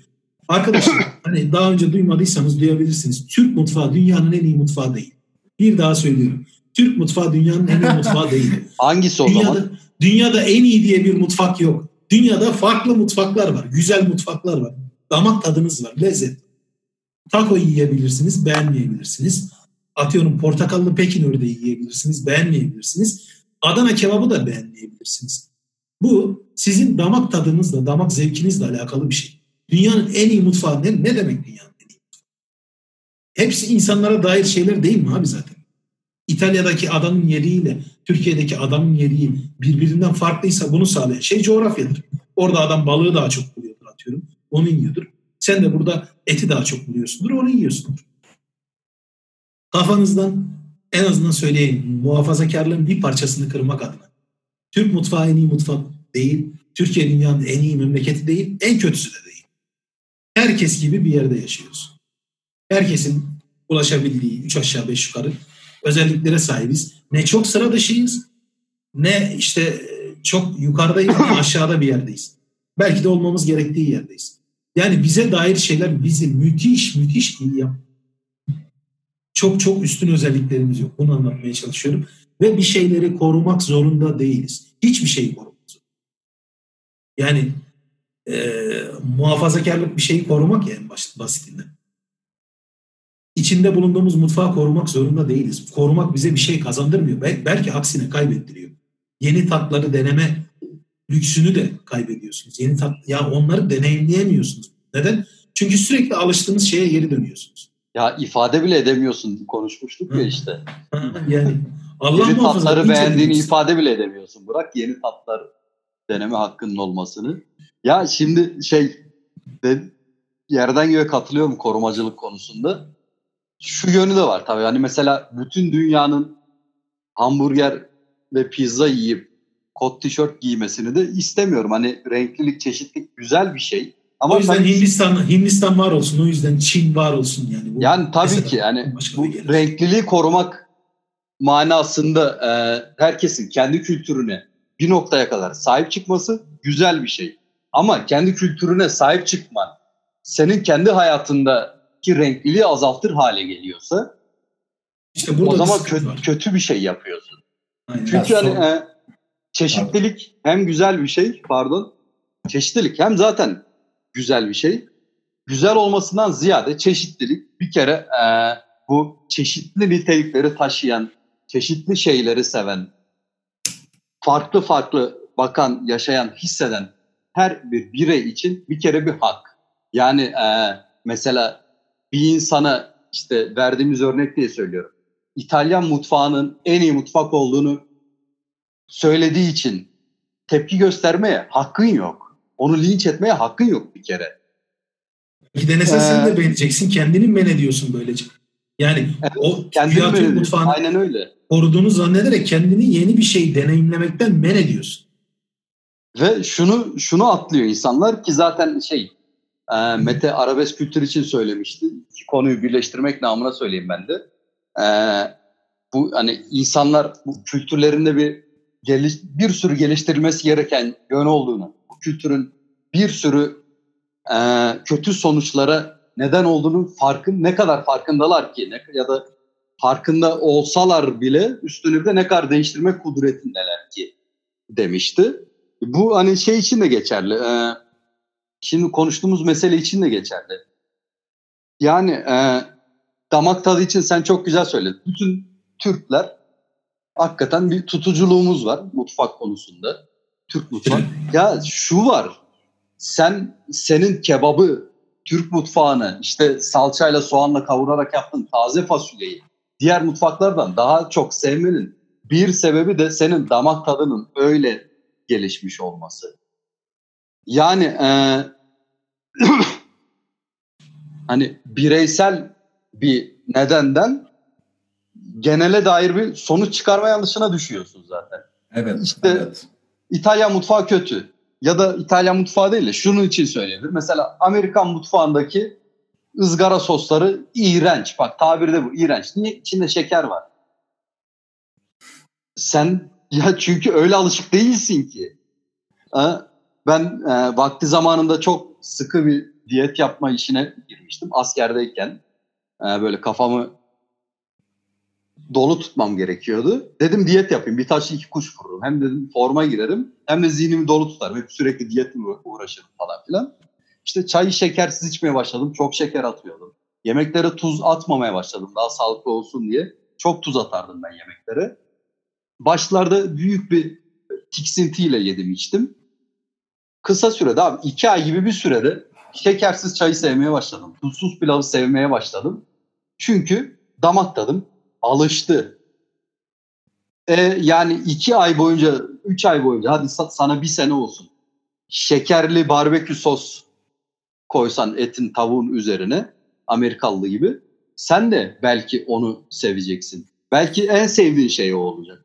Yani zaten tutuculuk dediğimizin adı yani bu değil mi? Hani diğer görüşlere, diğer kültürlere, birinin küpe takmasına, bir erkeğin küpe takmasına, işte farklı bir müzik yapmasına, hatta hani farklı bir bölüm seçip okumasına. Bunların hepsi çiçe şeyler bizim toplumumuz sağ olsun her alanda var olduğu için olmadı alan yok. Yani e, bir kere de işte hukuki şu kan davası falan meselesine gelmiştik. Hani bırak İtalyan yemeğini, bırak Amerikan sosunu kaçırma ihtimalini, hayatın kendisini bile kaçırtacak kadar tutucu bir kültür bu. Evet. Evet aynen öyle. Çünkü yani işte hani ilkel olması da öyle şeyleri gerektiriyor. Biraz daha çünkü hani mesela şöyle düşün. İlkelden kastımız ne? Diğer hayvan türlerine daha az gelişmiş, böyle medeniyet kaygısı olmayan hayvan türlerine bakıyorsun. Çok net kuralları var değil mi? Güdüler üzerine inşa edilmiş. Ya bazı türler var. Bir milyon sene hiç değişmemiş. İşleyiş biçimi toplumunun. Hep aynı gitmiş. Çünkü ya ilkel basit onun değişmesi için bir neden yok. Ama sen insansın. Hani bir sürü çeşitlenme yakalamışsın. Bu çeşitlenme hayatta birçok alanda, her alanda sana yeni zevkler, tatlar, fırsatlar, tecrübeler sunuyor. Ama bunu reddediyorsun. Hem de isteyerek Olmaz arkadaş. Biz sırttanız. U taktiğiyle avlanırız diye yani bir milyonluk meseleyi tutmaya çalışıyorsun hala. Yani bu tutuculuk, muhafazakarlık, bu e, alt kültürdeki aşırı sahiplenme ve yani en kısa haliyle ifade edecek olursak da kapalı görüşlülük. Yani her şeye geçtik insana hayatı kaçırtıyor ki her şey geçtik demeye de dilim varmıyor bu cümleyi kurarken çünkü her şeyi mahvediyor. Ya ben de şöyle küçük özetlemek istiyorum. Yani şeyde insanların yani bireysel ya da toplumsal olarak yapmak istediği, yapma eğiliminde olduğu hiçbir eylemde benim için problem yok. Yani yani ilkel olarak kalmayı da isteyebilir. Tamamen marjinal olmayı da isteyebilir. Yani damak tadını yani hani ben hayatımın sonuna kadar sadece salça İskender yiyeceğim diyor da olabilir. Yani hani bunu hem bireysel hem toplumsal bağlamda söylüyorum. Bir sürü örneklendirilebilir. Benim için problem şurada. Yaptığın eylemin e, sana, etrafına sonuçlarını e, analiz etmen lazım. Yani bir eylemi bilinçsiz yapmak bir eylemi yapmanın en vizyonsuz ve en ilkel yoludur. İlkel kalmayı isteyebilirsin. Bunu, yani bunu bile isteyebilirsin. Gelişmemeyi isteyebilirsin. Ama gelişmemenin gelişmemeyi istemen, istemenin sana, e, annene, babana, komşuna yani hiç tanımadığın, aynı topraklarda yaşadığın insana hepsinin etkisini bilmen lazım. Bilinç sahibi olman lazım. Yani beni benim en çok takıldığım nokta orası. Benim insanların istediği hiçbir taleple ilgili hiçbir problemim yok. Ben sadece insanların yapıp da sorumluluklarından kaçtığı şeylerde insanlara çok kızıyorum. Yani benim kızgın olduğum nokta orası. Yani hani her şeyi geç şu şu dedin ya gerçekten her şeyi geçlik hiçbir nokta yok ama gerçek yani en sonunda da şuna bağlanıyor. Her şeyi geç abi ne yapıyorsan bilinçli yap ya. Yani hani ilkel kalmak senin insan olarak yani evet hani farkında ol. Farkındalığın yüksek olması lazım. Yani bu senin insan doğanın bir gereği. Yani kalsaydın o zaman şeyde 900 yıl 900 yıl öncesinde kalsaydın niye beraber geldik ki buraya? Yani hani ne yapıyorsan yap hani nedenlerini, sonuçlarını, etkilerini kime nasıl dokunacağını, sana nasıl dokunacağını, hayatına nasıl etki edeceğini bilerek yap. Benim tek Yani- derdim orası şahsen yani. Mete bana bana sorsan ya da şöyle bir hakkı versene yani tarihte hangi döneme gidip yaşamak isterdin diye benim için çok netti mesela. Tarih şey, tarihte tarım öncesi döneme gitmek isterdim ben. Niye? Ya çünkü hani kafa rahat belli. Öyle görevlerin belli. Ruh halleri belli. Çok da her şey basit. Böyle e, hani e, dedik ya o döneme gittiğimde belki de önündeki yiyeceği çalmaya çalıştığı için birini öldürmem gerekebilir. Ya da Evet, evet. önündeki yiyeceği araklarken o beni öldürebilirdi. Çok daha güzel olduğunu sanmıyorum ama hani ben şahsen basit de istiyorum. Dediğin gibi bu da bir hak. İlkel kalmayı istemek de hak. Gelişmeyi yani reddetmek de bir hak. Ama e, başkalarının değişmesini, ister linçle olsun, ister aile baskısıyla olsun, ister daha geniş toplumsal bir baskıyla olsun, isterse e, fiziksel eylemle olsun. Başkalarının de, gelişmek demiyorum sadece. Yani bir alt bir üstmüş gibi de olmasın madem. Değişme hakkını elinden alamaz. Anlıyorum. Evet. Her iki kardeşe de bugün için çok teşekkür ederim. Hem Erhan'a hem Mete'ye. Mete aramıza konuk olduğun için çok teşekkürler. Ben teşekkür ederim. İlk defa böyle bir şeye katıldım. Lazım Umarım ya. son defa olmaz. Çok zevk aldım. Umarım, umarım sonrası da olur bu işin. Biz çok keyif aldık sohbet etmekten. ben de çok keyif aldım. Çağırdığınız için ben teşekkür ederim. Rica ederiz. Erhan söyleyeceğin bir şey var mı? Ben de Mete'ye teşekkür ediyorum geldiği için. Ee, çok iyi oldu, renk kattı. Mete bahsetmişti zaten. Mete de e, bu bizim satır arası grubunun oluşumuna temel oluşturan bizim yakın bir çekirdek arkadaş grubunun sıkça yaptığımız toplantıları son yıllarda Metan da bol bol katılmaya Evet. başlamıştı. Zaten hani şey yani bizim muhabbetimize de aşinaydı. Hem o gerekçeyle hem dolu dolu bir insan olduğu için kardeşim diye söylemiyorum. Estağfurullah. Söyleyecekleri var. Çok daha fazlasını da söylerdi sağ olsun. Bizi de aydınlattı. Biz de birçok konuda bilgi edindik. Estağfurullah. Güzel güzel bir oturum oldu. Dilşat'a katılıyorum. Yani seni Mete başka oturumlarda da aramızda görmek isteriz. umarım umarım. İzleyici, dinleyici adına söyleyelim. Memnun olduk. Olacaklar, olacaksınız falan diye böyle. Onu lan. Mete var artık. Eyvallah eyvallah. Bunu kabul edin ve bununla yaşamayı öğrenin. Dilşat böyle istedi çünkü. Dilşat abi bu arada şeyden biz de biraz pay alalım ya. Şu Se- Şeyma Subaşı'ndan aldığın paradan biz de biraz Ha. pay alalım ya. tamam olur olur. olur. Onu Şeyma kapatınca konuşalım. İbanları şey yapalım. Ee, siz gönderin ben ayarlayayım onu. Siz dua edin ben Şeyma Subaşı, Acun Ilıcalı falan demişken erkek hakları konusuna girip nafaka falan diye çok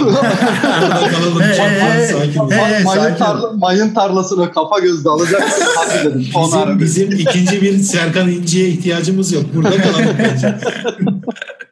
Arkadaşlar bizi dinlediğiniz için hepinize ya da izlediğiniz için hepinize çok teşekkür ederiz. En kısa zamanda Çağrı Bey bu videoyu yayına koyacaktır diye düşünüyoruz. Şimdi ben kapatıp kaydı Çağrı'ya atacağım. Ee, size de tekrar katıldığınız için teşekkür ederim. Teşekkür Buradan satır arası dinleyicilerine ve izleyicilerine selamlar olsun. Hepinize iyi görüşürüz diyorum. Sağlıkla kalın.